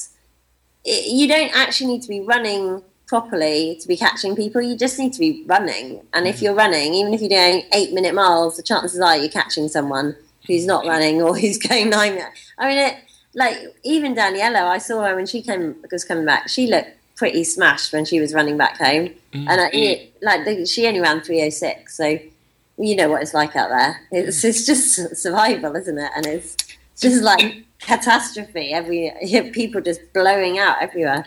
There was, it seemed like a lot of movement on the girls' side of the, the race, um, especially sort of positions uh, three through through ten. Um, were you passing many people, um, or, or were you sort of roughly about tenth coming off the bikes? I, I know a few girls exploded. Um, Mary Beth uh, and I think and, and a couple of girls pulled out as well. So were you were you gaining many places on the run? No, I think I was twelfth off the bike or 11th, 11th off the bike maybe, and then Heather Jackson ran past me, and then Susie ran past. I got overtaken by quite a few, and then overtook them back at the end. Um, so yeah, but it, it, like, like, I, honestly, I, I felt like I was crawling on that run. It was well, I was like, I, I mean, I, I yeah, I, yeah, it was tough. But that's that's why you can be so proud when you know you've given it everything and you haven't quit when other people have quit. I think that's uh, yeah. So, so you're tenth overall, which is absolutely fantastic. But um, third pom, I don't know anything about the Susie Che- Cheetham. So do you do you know much about her? I live in her house. Oh, um, right, you probably know her okay then. she's my landlady. She doesn't live there actually. Um, yeah, she is. Um, she's a, a friend of mine. Um, she had an amazing day, amazing swim. I didn't realize. I thought she was having an amazing bike actually, um, but I didn't realize quite how good her swim was. And and yeah, and um, she's a, she's a former runner, um, like elite level, like kind of. Um, I think she went to the Europeans as a 23 year old as a cross country runner Nice. or track runner. So she's a yeah, she'll um she's a, someone to watch. I think in the next few years, definitely. So you must be pleased. I mean, um, tenth place is fantastic, uh, and as you said, you know you really gutsed it out when you ne- weren't necessarily feeling fantastic. But got to say, tenth probably feels a hell of a lot better than had you got eleventh. Oh yeah, I get to go on the stage and I get my fruit bowl. like I yeah, I I never I never I mean I knew I I knew I was capable of it, but, but this course is just not my kind of course, and um, so yeah, I'm like I'm over the I'm over the moon because because I think I was so close to quitting, um, or just yeah, it just took every ounce of energy to keep going on that run. So yeah, I I mean I, potentially maybe on a different day I could have done a bit better, but on that day I did as well as I could do, and, and you can't be you can't be disappointed if you've done everything you can do. Um, the only thing I'm disappointed with is my swim because I'm I am be- I have got better this year, and that certainly wasn't reflected, but can't have everything. And, and, and the age groupers, you know, they always want to know how do you, how do you guys feel? You know, it's only um, nine thirty in the morning, the day after the, the race. How do you how's, how's the body feeling, and how are you feeling overall? Oh, we've been ten mile run, haven't we, Joe? yeah, but I never sleep. We went back to the finish and then dicking around on Twitter and stuff, and yeah, I, ne- I never sleep very much. We'll catch up with me, I'm sure, at some stage.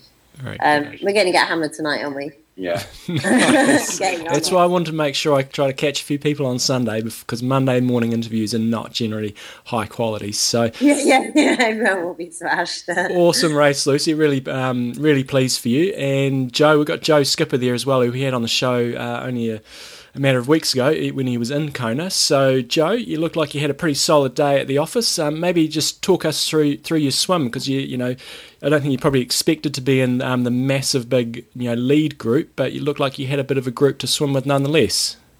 Yeah, I was uh, literally like the last person on the back of that group. Um, and then um, in transition, I lost a little bit of time, um, like putting like some of my like clothes on and stuff like that. And then with my bike shoe, so um, I kind of got out, and I was, I think the, the front of that pack that was quite big had we were like 45 seconds ahead anyway. Yeah. Um, so I was literally just biking by myself um, the whole time. I think I caught the front of that pack who I was with around Hawi at the like at the turn. Um, I tried to get a few people to come with me at certain points, um, but they but they didn't. And um, I found out later that Lionel Sanders like actually bridged up to me from behind, but I never saw him. I think he like must have just got to me and then blew off and went backwards on the bike. Yeah. Um, yeah, I was I was hoping that I'd be able to like work with him a bit. Like I was hoping that he might catch me a bit earlier on, or he'd have a good swim and swim with me, and we could work together. Um, but so yeah, I literally did the whole bike by, by myself, picking people up, similar to what Lucy did, and then um, yeah, got to the got to the run, and um, I was with Cyril Viennot for the first four, three four miles, and we were like, I was like able to talk a bit, and I was feeling really good, and I was thinking, yes, this is uh, I'm on for a good time here. And then um, it literally just hit me within the space of a mile. And then, um, God, I went, yeah, I felt like I was moving backwards then. Um, got to the turnaround point, and you could see all the people that were chasing you. And um, yeah, it was just, uh, it felt like, as Lucy said, all you've got to do is just keep moving forward because people just keep blowing up out here.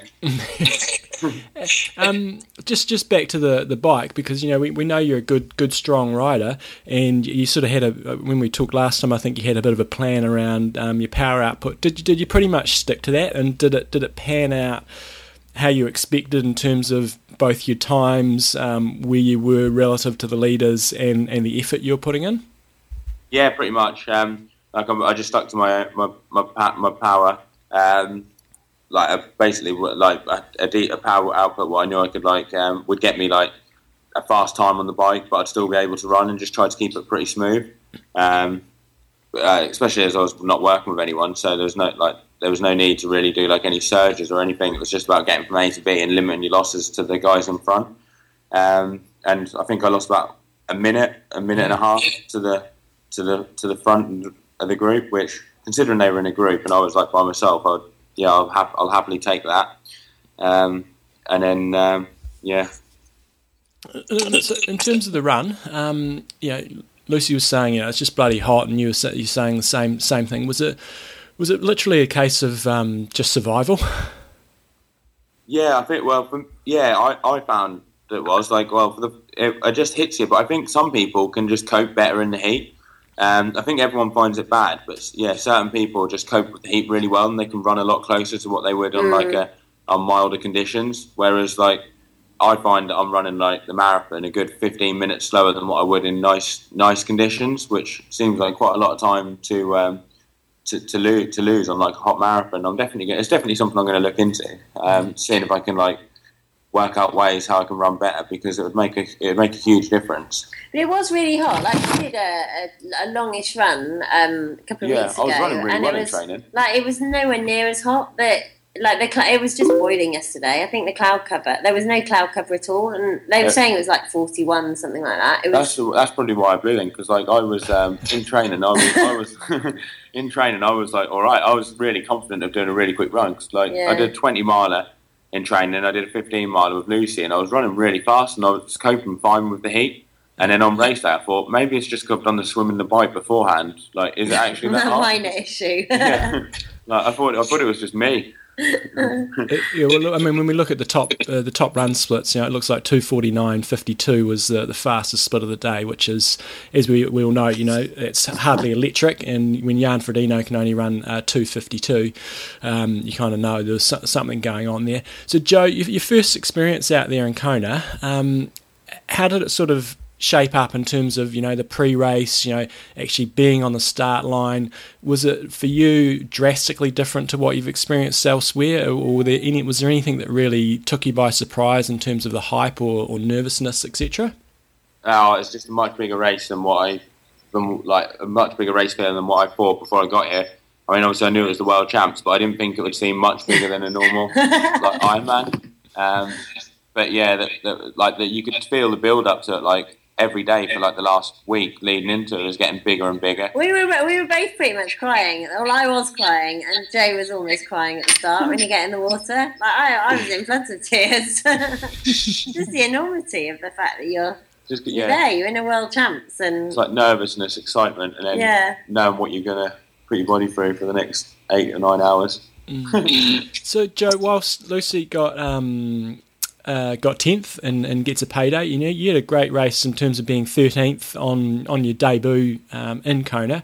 How do you, you know, if, if somebody had said right before the race, right, Joe, you're going to get uh, you're going to get thirteenth, would you, would you have been happy with that? And, and how do you feel about thirteenth um, after the race? Uh, yeah, no, I wouldn't have took it before the race. Um, I'd have, I'd have took my chances and gone for a top ten. Um, but after the race, um, I mean, I, I, I was I was thinking before the race anyway. Like I said to my mum, she was like saying about like what position to like go for and stuff like that. Like she's being a bit optimistic, and I just said. Uh, you you've just got to execute your best race you can do on the day. Like just give it hundred percent in whatever position. If you feel like you've done that when you cross the line, you've got to take it. Um, and I felt like I did that on the day. So I like I'll take 13th now. But before the race, if I'd have set a position, I definitely would have wanted to get a top 10. Um, but it's, yeah, it's been a great experience, and uh, I definitely want to come back next year and uh, go get a top 10 next year. Awesome, guys. Any, anything else you guys want to share in terms of if people want to follow you guys or, or get any updates or any any sponsors sort of stuff that you guys want to get out there?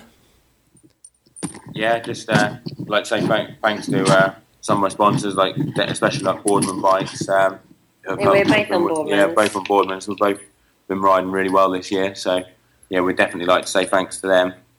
Um, like yeah, and Erding. I mean, my main sponsors, Erdinger, they they make it possible really as a to be a pro Yeah. um, in terms of finance and stuff. So yeah, we're Yeah. both on Twitter, Right. Facebook. Both spend too much time on Facebook and Twitter. maybe we should Yeah. maybe we should spend more time swimming instead of posting tweets. yeah. nice. And uh, and what's the plan other than getting uh, smashed tonight? What is the plan for uh, you know for the next couple of weeks, and or, or are you planning any late season races? Road, Holidays. road trip. Holidays. Joe Joe had already booked a. We're going to California separately. Yeah. Joe had already booked a, a convertible. I said if I get top ten, then I'm going to get a convertible. So we're both going to be buzzing around California in convertibles with our with our partners. I think. nice. Oh no! Awesome result, guys. We we got you know we got lots of uh, English listeners, uh, Pommy listeners all over the place. That'll be uh, loving hearing from you guys, and uh, really pleased, especially for you, Lucy, being able to back it up, back it up after the ass slapping last year, and do some uh, do some butt kicking yourself. So nice work, guys. Oh, thanks very much. Thanks. Cheers. Nice to talk to you. Yeah, and then just Well, yeah, Pat John, and uh, great interview. I haven't heard it yet. fantastic. But I'm really really pleased for Lucy. Come back, come back, and have a good strong day at the office. She was Joe pretty dominant Skipper. last year, wasn't she? Remember, was it Lucy was having an amazing year? Yeah, she had a good, really good year this oh year no, it as was, well. uh, Abraham. Remember? No, no, Lucy had a great year last year. She's won lots of races, Yeah. and um, yeah, just great to see her come back and make it into that top ten, get a good payday. That's the thing. Ten grand for tenth, zero for Yeah, eleventh, ten grand for tenth, dear. And a fruit bowl. And she was excited about the fruit bowl. Back and. We got another interview. yep, we have. Oh my god, when does it end? When does it end? This is kind of super Oh, special. no, I'm loving it. So next up, we have Annette Lee, who was a legacy athlete. So So we've you know, Annette on the show a few times over the years. have we? Yeah, yep. I think I interviewed her once. Oh, very good. Yeah, regular. Uh, so just get a different perspective on the race. You know, we've got this hardcore pros, um, then we're going to have hardcore age groupers. You got age groupers who are there just for the basically this is the gravy on their career. They've qualified, um, but for the legacy athletes, you know, it's just a different feel, and as you'll hear about that now.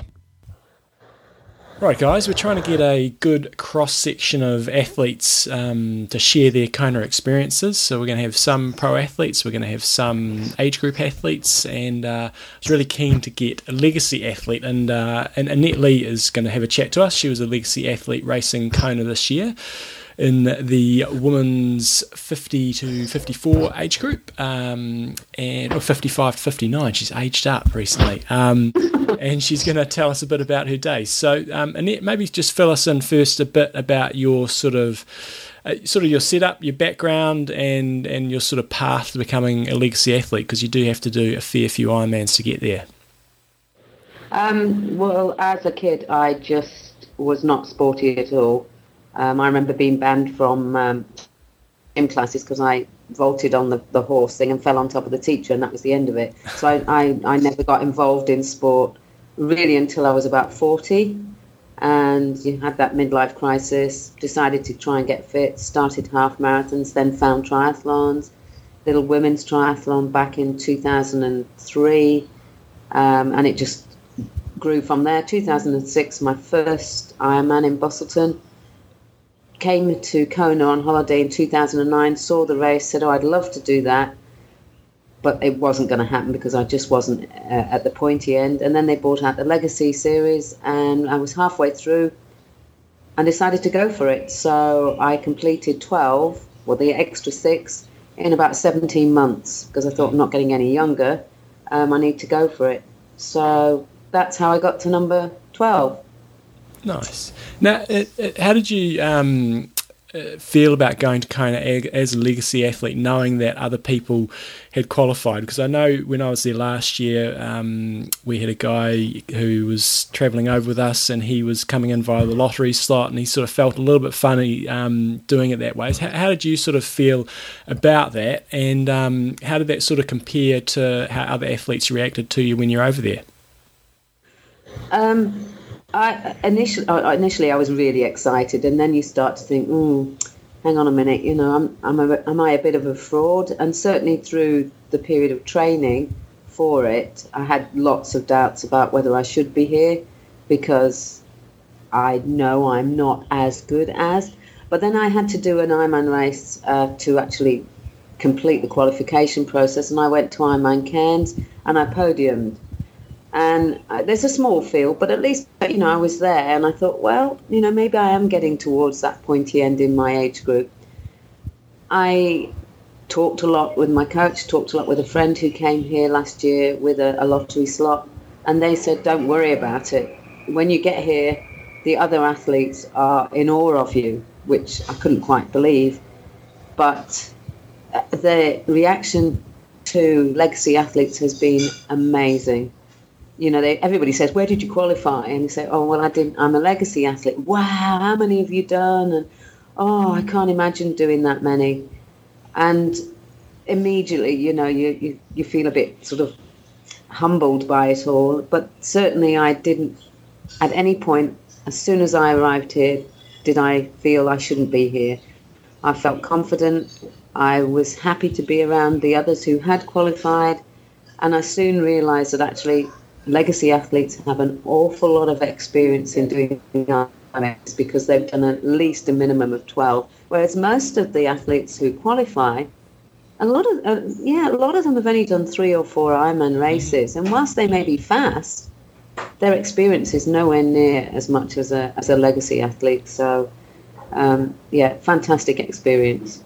In, in terms of um, WTC, you know, when, when, they came out with this announcement, which they incidentally did release on IMTalk, um, it, it, some some people were, you know, we, we thought it was a fantastic idea. Obviously, they've got the, the criteria, so you kind of got to be jumping through a few hoops to get there in terms of having done a race in the last 12 months, do another one, etc., etc. So you've really got to keep your keep yourself active if you want to be a part of it. Um, when you actually get over there, is there any special treatment for you guys, or is it just a case that you know you guys have actually made it there and, and that's your sort of reward, or do they put a breakfast or anything on for you or anything like that?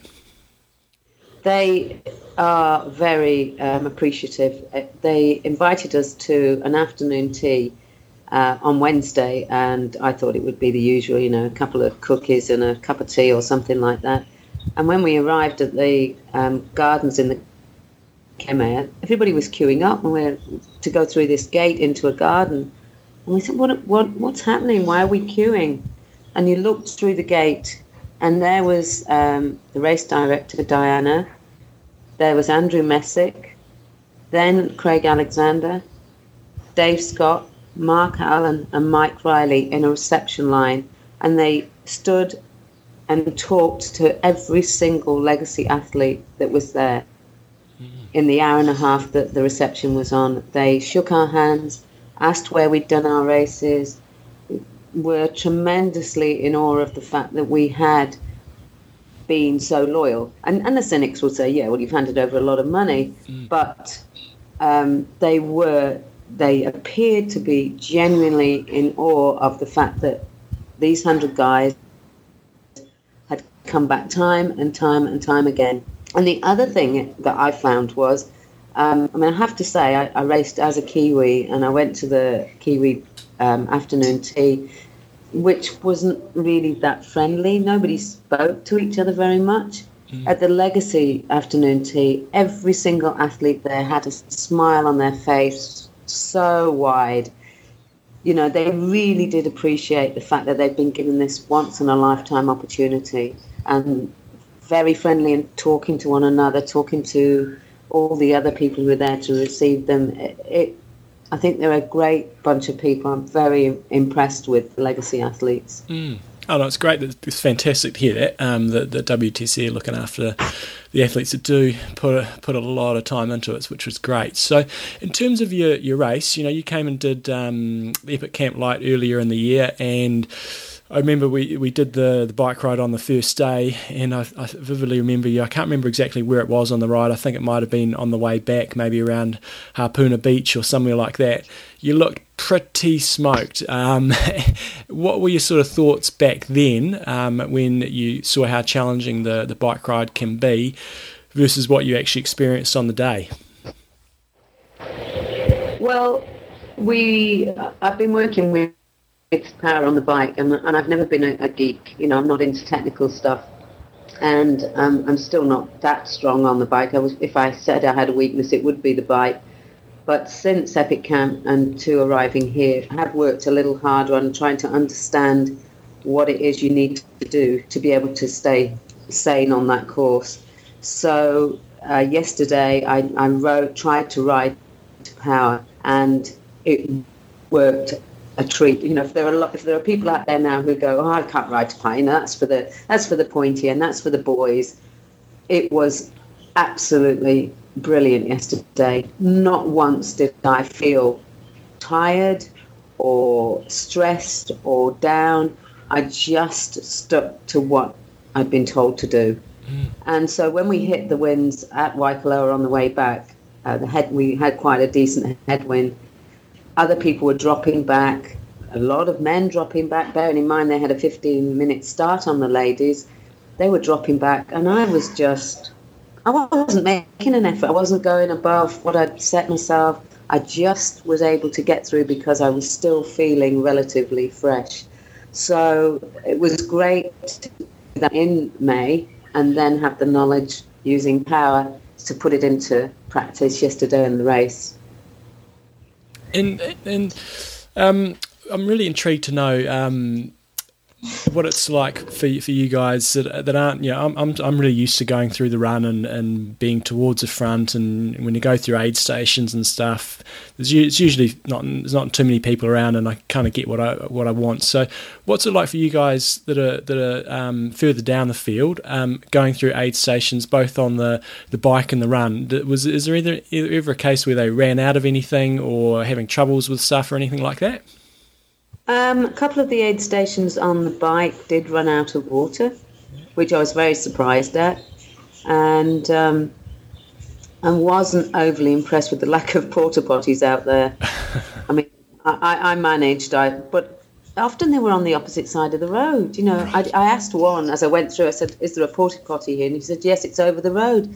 And I'm thinking, well, I'm not going to get off my bike to walk across the road to go to the loo. So I did what you do when you're on the bike. Gosh. Um, couple of the run on the run.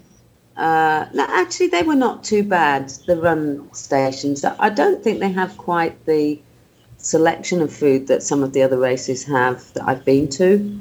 I found it was very, you know, the usual brand stuff there, which is okay if you can use that, but if you can't, um, they had a few oranges, but they didn't have. I, a lot of races I've been to have had watermelon, which I find really useful.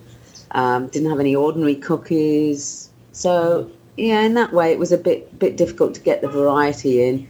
But uh, by and large, I thought the aid stations were pretty good. They're nice, and especially on the Queen K, which is like going into hell. It's just, I, and one of the things that nobody told me was how dark it is out there. That was going to be a question I have, I have got on my been. list of questions to ask you because, uh, yeah, the, for people that don't know Hawaii, you know, in the Kona course, you run up and down Ali'i Drive, which from memory doesn't have that many streetlights anyway. And if they ha- where, there are streetlights, they're pretty crappy anyway. But certainly once you get up onto the Queen K, you climb up Palani, which is a sort of standard you know town street, and then you turn left, and there must be some streetlights along there for probably maybe 500 meters or a k or two. Um, and then after that, I would imagine there's nothing. And I've always been intrigued what it's like out there after dark.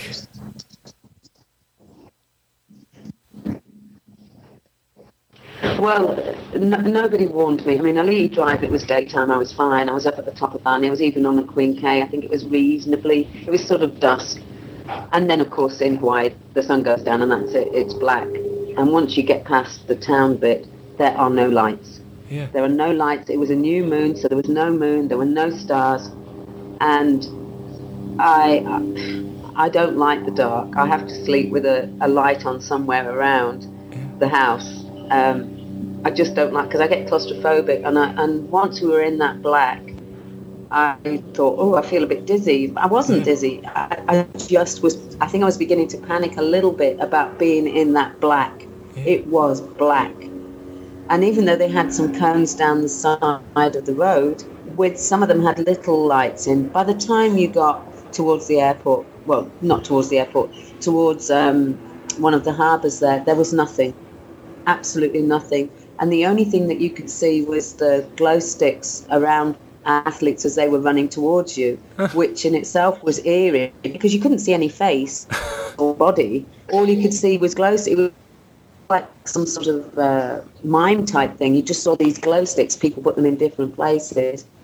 So I found that really quite hard, and that's why I slowed down on the run because I couldn't see where I was running, yeah. and I was panic a little bit. So I was looking for lights in the distance, and then you need to look where you're going. You'd see an aid station and go for it, you know, and just there's light. But as soon as you move away from the aid station, you're almost blinded mm. back into the dark. And uh, when I was in the energy lab, I went down to the energy lab. That I was running behind um, a blind guy who was running with his partner, and I just said, "Awesome job, guys!" And he said, "Oh, this is so hard." They didn't tell me that I wouldn't be able to see the road. And I can't, he said, I can't give him instruction on where to put his feet because oh, I can't yeah. see the road. He said, we're both blind.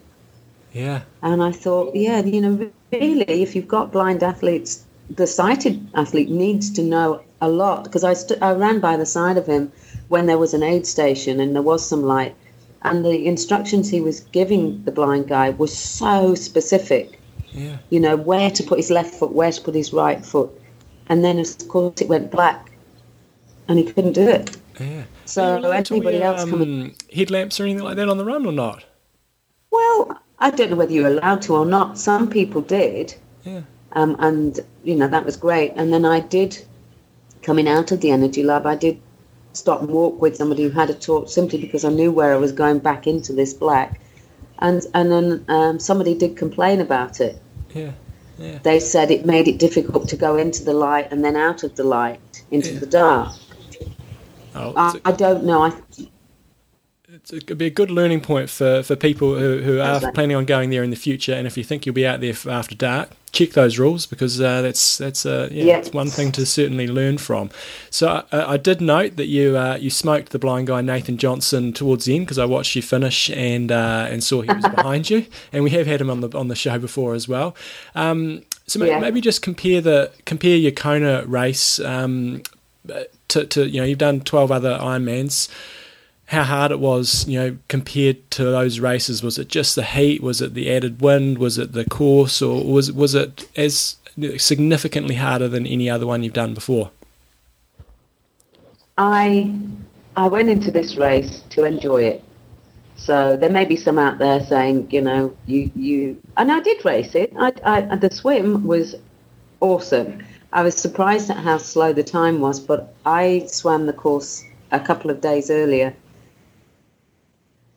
A reading of 4.3 kilometers, and on my watch it says that, and I didn't drift out. I was on feet pretty much the whole way and a couple of people did say that swim was long. Um, so the swim itself, I thought was fantastic. Loved it. It was great. So it wasn't any more difficult than any other swim. In fact, it was, if anything, it was easier. The bike, um, again, uh, riding to power made it easier. It was hot, definitely hot, but I took advice. You know, I kept water over me all the time. Whenever I went through an aid station, water. I kept my fluids up. I used salt. Um, every 20 minutes, I took this salt preparation that I've got. Um, so, in terms of it being any harder, no, I didn't find it was, and I was determined to enjoy every moment, even when I, when it got a bit tough. I thought, this is what you want. This is what you've come here for. You, you and even enjoy the hard bits. The run, um, yeah, it's it's hot, but it's not difficult. It's actually quite a nice run. You're running along Ali'i Drive by the coast. It's reasonably flat. It is hot, but if you trained for the heat and you keep yourself cool and you drink, it's not bad. The hardest bit for me was the Queen K in the dark. Never done that before. Um, but even the infamous Energy Lab, I just embraced it, and I think that that's you know when you're riding from down from Hawi and you oh yeah people going slow down there. I've heard you say it. I've never seen so many men hanging onto their bikes. I was just turning past them. Yeah, You know, did why bother if you're not going to enjoy the ride down? yeah, But yeah, it just I just enjoy it, and I think if you embrace it, you know, like when you're climbing or when you're coming down a hill, relax into it. That bike course, relax because if it's windy, there's nothing you can do about it. If it rains, there's nothing you can do about it. If it's hot, you can just keep yourself cool. But if you tense up and you don't drink and you you you don't just relax, then it is a difficult ride. Mm. But I just I just loved every minute. Just loved it. It was everything. I could get quite emotional about it. It, it was just everything that I've I've ever dreamed it could be. great. So um, I was sitting there watching some of the finishes um, when you came through last night, and it certainly looked. Uh, whilst it was just the fixed camera showing you know the last few meters of the finish line, it certainly looked like it was pumping. So I'd imagine it was uh, it was pretty wicked coming down Ali'i Drive. Oh, it was just amazing. Um, uh, my husband Alan had a GoPro set up for me, so I grabbed that at the bottom of Palani. That was a great thing. GoPro did uh, allowed 50 athletes to hand in their GoPros, and then when you got to the bottom of uh, of Palani, they handed it to you. switched on, ready to go. So you could, uh, so I can go back this morning and watch what happened because it, it just goes in such a blur. It was it was really good. It, you know, as sponsors, they need to do that a little bit more of that. and I um um so I, I ran along uh, Kuakini, and then I stopped and walked and just sort of got myself ready for turning down Hualalai, and it was just turning. I get getting quite emotional. Turning onto Ali'i was just amazing. There were crowds everywhere. When you get to the chute, I couldn't see a space. There were faces everywhere. There were five, six deep, banging on the sides. Um, and then you hear it was actually Mike Riley's son Andy that that called me down. Um, but my, I know Mike. I've worked with Mike before, so Andy said, you know, 55 years young from New Zealand, Annette Lee, and then he turned to his dad, and Mike said, "You are an Ironman," and um, I, I just thought, oh, well, you know, that, that's great. I'll, I'll just go through, and then Mike tapped me on the shoulder, and I turned around, and he just came and gave me a big kiss and a hug, and it, I said, oh, Mike, that's just amazing. It, it was it is like nothing else. I mean, every Ironman chute is is good, hmm. but that one is amazing, absolutely amazing. One of the best experiences of my life. Yeah. Fantastic. Oh, uh, I don't want to put a downer on things at all, but uh, are, you, are you worried about the what now? You know, you've um, you've sort of done that, and uh, whilst it was you know probably less than twelve hours ago or so, um, I guess that's a it's a difficult question. Uh, what now? Once you've done done the Hawaii Ironman, Yeah, yeah, yeah, it is, and it's something that I've worried about before I came here. You know, how will I feel afterwards? What will I want to do? Um, I can't imagine not racing Ironman. I won't be racing as many as I have done over the last two years because um, I like the camaraderie. I like I like pushing myself. You know, the older you get, the more you, the more you want to stay fit and healthy. Um, I would like to do something with the experience that I have. I have no idea what. I don't know whether there is a career in it, which I suspect there isn't, or whether I can inspire others. I mean, I teach children to swim, and that in itself is, you know, is is is good. But when you've done as many, I mean, this was number 15 for me. I didn't want it to be, I don't want it to be a waste. I'm, I want, it may not be Ironman, it may be something else. In fact, um, we have a friend who's got a little girl, she's four, and these friends of ours um, both struggle with their weight. Um, and, and the Becky, Becky, the mum, has got into running and, and on Saturday managed her first 5k without stopping. And she said to me, she said, I am so inspired by you. And the thing that really gets to her is that you are, I am such an inspiration to their daughter, to Michaela, because mum and dad are big tubbies and Michaela doesn't look at them. She looks at me and says, I want to be an Ironman. oh well, you So- fran- franchise Bevan's running business over to Brisbane. Oh, there, there- we've got a lot of uh, the park runs that are pretty good there, but um, yeah, I don't know. I, I really don't know. I um, yeah, I, I won't be stopping. Um, not any. And and one thing you know, I would say, and to the um, age group athletes who qualified legitimately, stop whinging. Oh my goodness, I had so many of them whinging out there. I'm never doing another Ironman. This is so hard. I went faster last time. I can't wait for this to be over. I'm like, why bother then? And these are people who come more than once. Yeah. You know, it's such a privilege. It is such an amazing place to race. Don't waste your time coming to Wind. Just embrace it and enjoy it. And I mean, the Hawaiian people are, are, are lovely. They're pretty funny, but they're lovely. They're lovely. Um, why would you do it if you're not going to enjoy it? You just have to let go and yeah. I'm sure you're going to go off uh, and enjoy the after party. Have you got anything else planned for Hawaii? Um, obviously, the after party tonight, but anything else planned for your time over there? Oh, a bit of a shop in Honolulu on the way. Um, but apart from that, got to get back to work and maybe move house eventually. We've had a house built for ages and haven't been able to get into it. So, yeah, there's that on the horizon. But um, I don't. I, I can't see me stopping. In fact, um, I have a felt IA. Is it IA? Well, I can't remember what, what it is, but, but had a lot of problems with it here. Took it to the felt guys. They were brilliant. Went to pick it up the day before race, and he said, "Well, I've got good news and bad news." I said, "Oh." He said, "Well, good news is you're racing and your bike's safe. Bad news is you need a new frame." Oh, there you go.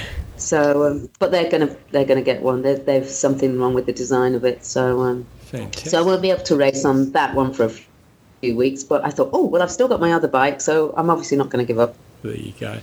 Oh no, it's fantastic to hear about. Um, yeah, as I said in the intro, sort of different parts of the race. You know, we'll hear from some of the pros, we'll hear from some of the front age groupers, but yeah, it's just nice to hear about those other things um, that that you know, we don't hear from the front of the pack athletes, and also especially, you know, what it's like uh, after dark out there on uh, on the Queen Case. So well done on your achievements, fantastic, and uh, and I know a lot of people definitely look up to you legacy athletes that have done so many races and uh, I don't think there's anybody out there that's got too much of a, a problem at all with legacy athletes getting it to Kona and getting a reward for, for sticking with it so nice work Thank you. I have to say, I love the legacy. I think legacy is a great, great. thing. And, and to be honest, I'm taking credit for it. We're taking credit for it. I've already done that in the interview no I didn't take credit for it I said it was our idea. announced on our show as well It was our idea. yes I mean, we, we, we came up with the idea years before they announced it. I still can't believe we got announced on our show before it even before they'd even done a press release or anything Well, we, we, It is. We, we are big wigs, John. So Annette finished uh, 41st in her age group out of about uh, 52. So swam 126, bike 728, and ran 539 for 14 49 40. It's not certainly not her fastest time, um, but as you heard in the interview, loved every minute of it. Just went out there, enjoyed it, and you know you won't have heard this, Bevan, but the fantastic thing for me is. They seem to be seriously looking after those legacy athletes. Oh, really? Yes. So you, you will have heard that in the interview, Yeah, though, so yeah I won't but, it's, but it. it's good to hear it. Really. I have to say, someone on Facebook, I can't remember who it was. One of the Kiwi boys, is like Kaiku and their crew were over there this year. Kaiku, yeah. I can't remember which one it was. One of them had a, a seven hour 30 run. No, that was Rob Hill. Rob, Hell, there we go. I posted on his Facebook page uh, that is that is a down trail fence. So Rob, I can't remember what he swam, but he rode like five five fourteen. He's he's won his age group before in, in Melbourne. He's a good athlete. Yeah. Uh, and then went he rode seven- 518, s- ran 727. Yeah, that is a a mandatory down, mandatory down trail. Came in for a, oh, but look at the time 14, 14, 14. Very impressive. Yeah, there you go. So, um, the other thing I enjoyed from Annette's interview is everybody that goes to Kona goes there for different reasons and different perspectives. She has a bit of a dig at some some age groupers who maybe take it a bit seriously when their day's gone wrong. But that's and that's fine. Everybody's there for different reasons. You know, if you want to be a hardcore age grouper, that's fine. Everybody's Yeah. just a bit different. Um, and that's different. kind of that's kind of cool that you've got people out there all with their own agendas. Yeah. Hmm. Yeah, totally. Nice work, Annette. Okay, John. Well, there is some other news that happened this week. Yes, there is just just a little bit. So we'll we'll, we'll scan through this because we know it's already been a, a Over two Pretty- hours, I think. pretty long show. Yep. Um, so we did have Ironman Louisville at the weekend, and Bevan, I was wrong last week. Oh, that's two weeks in a Did- row. did you hear Two that? weeks in a row. I was wrong. You, what, what were you wrong about? Well, I was right and wrong. Uh, so there we There we go. So there we go. Story of my life, team. Is- Story of my life. It really looked like the swim was going to be off at Ironman Louisville. Uh, the water did not look nice at all. But uh, as it turned out, it was okay for a swim. It still did not what is look it not nice? Was it? It just because uh, you know you're on the on the side of a river and you kind of had some sort of Oh, the algae and stuff, jetties yeah. and shit like that around there, and just the accumulation of algae and stuff. It just looked gross. But Ironman are not going to put people into a, a situation where they could get sued. So Yeah. they, they had all the testing done in the water, and it was it was fine to swim. So the, the swim was on, which was fantastic for the athletes. Um, you know they've had a bit of a, a bad run at races over the last little period, so yeah, really, really good to see that they got the swim. Um, one thing I would say there, they, they have the rolling start at this race. Yep. A bit of feedback I've had from athletes is, yeah, it's it's kind of good. You do get a bit more congestion on the on the bike trying to pass people, um, you have to this race. They had people going down there in the middle of the night and like sleeping on the, the sidewalk and stuff to get a good position in the line because you know it's where you are in the line is where you get to start. really? And so you see these pictures. I saw a picture of another guy who came on a camp and he was lying down there with a, a little mattress thing and a and, a, great and, and a beanie on and uh, and a and a rug over him and stuff. So that is one of the downsides of a rolling start is you got to get down to that start line early. Wow, that's If- kind of crazy. Yeah. So in terms of the race, though, got to give a love to, to a guy called James Burke, eight forty eight, and it. Oh, he was he was thirty seconds off of Dojo Domination. Wait a second. So is this uh, no no pro race? Uh, well, there's, no such thing anymore, is there? Apparently, Oh, yeah, of course. But it was a, a no he was in- payment. he was in- yeah, 35 to 39 age group. Uh, he swam 46 47, it's biked 453, and then ran 258 for an 848. Fantastic. That is effort. good. Good effort. Uh, and yeah, 20, it was just under 20 minutes, 19 minutes and 30 seconds back to second place. Uh, on the, the girls' side of things, kind of ironic here, the girl who won it was from Kailua Kona. Oh, really? so she's racing. Took away. Yeah. Take, take um, heads off. She's a consultant from Kailua, 25 to 29 age group, and she went 10 hours and 4 seconds, only 27 seconds faster. Her name was Christine Nichols from Kona. Uh, second place, Maria Gramelspacher. Uh, was only 27 seconds back, but you wouldn't have known that because they could have started anywhere in the, the old rolling start. Yep. So good stuff, you guys, and he- glad everybody got to have a swim at Louisville. One piece of news we've heard a lot about this week is this concept of uh, what's happening at Ironman Melbourne. Uh, it seems that there's a lot of confusion because the F1 that happens in Melbourne every year has tried to change its date, and it seems it's kind of changing a lot.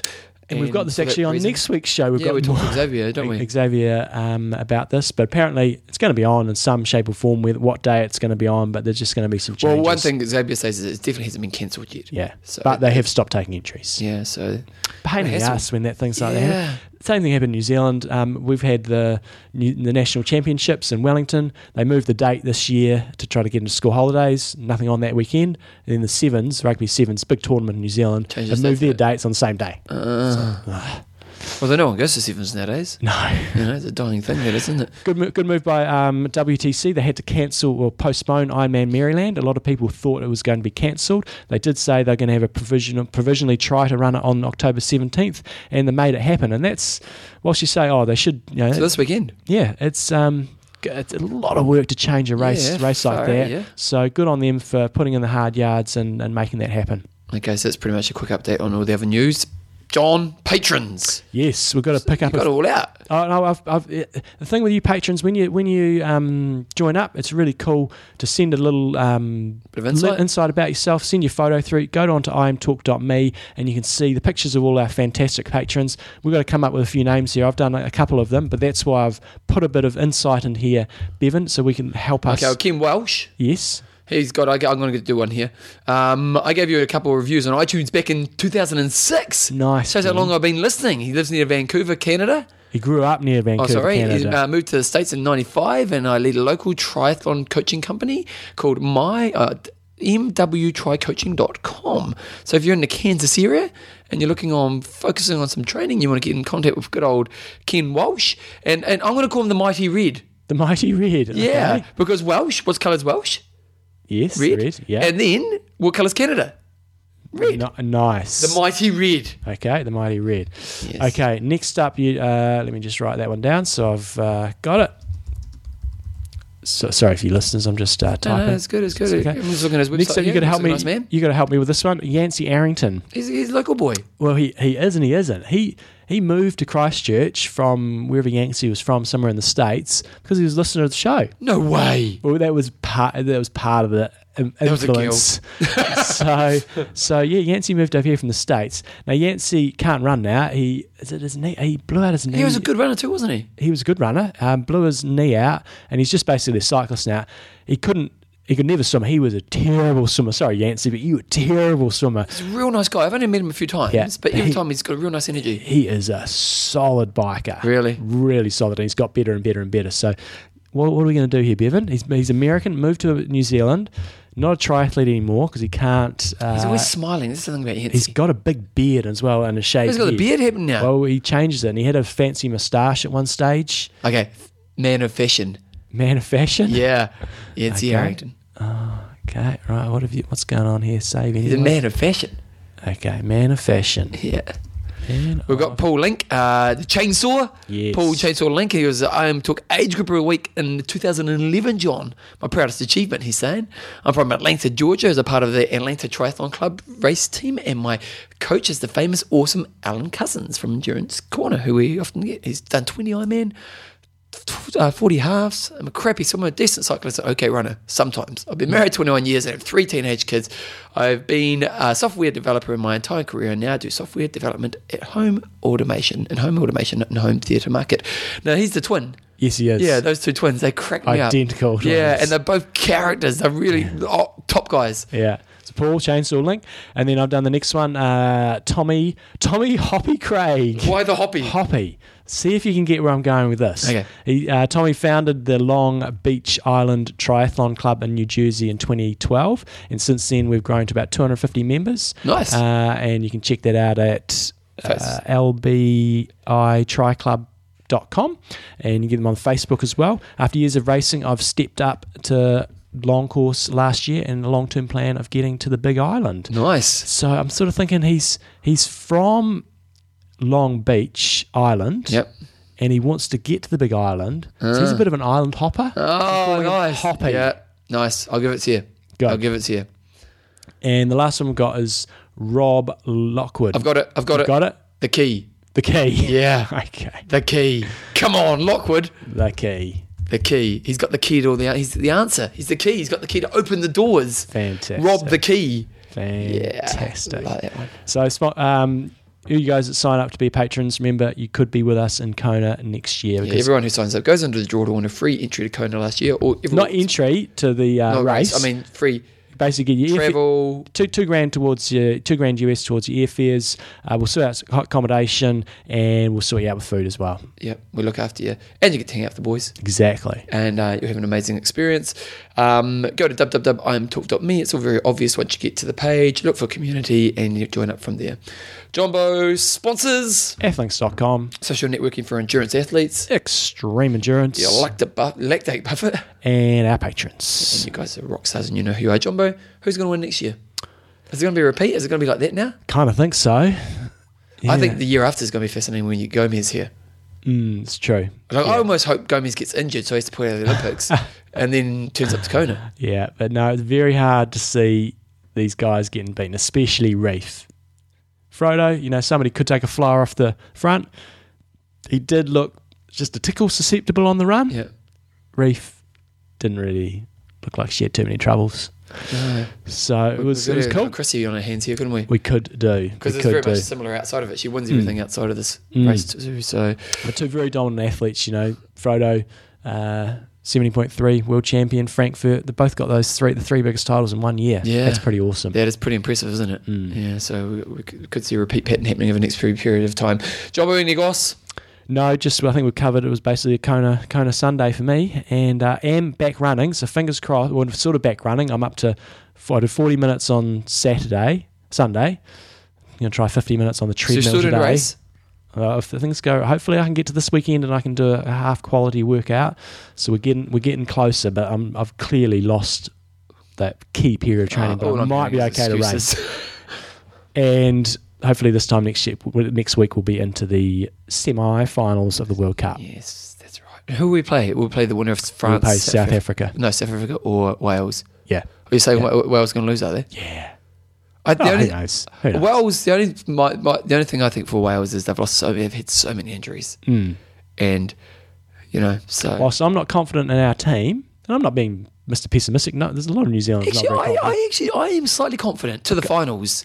I'm confident that if we get injuries, we're okay. Whereas all the other teams are kind of screwed Yeah. if they get injuries. Whereas Well, Okay. you uh, think France they're a bogey team, hmm. but right now we should the French have been them. crap for the last few years. Like in the in those five nations, they've got third and fourth and fifth. So you know, so you know, We should. we do have to get over that hurdle.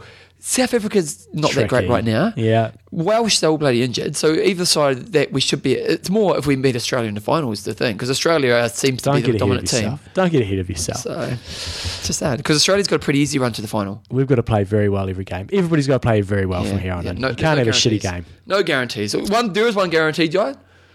The Poms aren't going to be in the final. Yes. It's funny, and, and and one of the, you know, all sports guys around the world now, probably, or a lot of sports guys are promoted by Beats by Dre.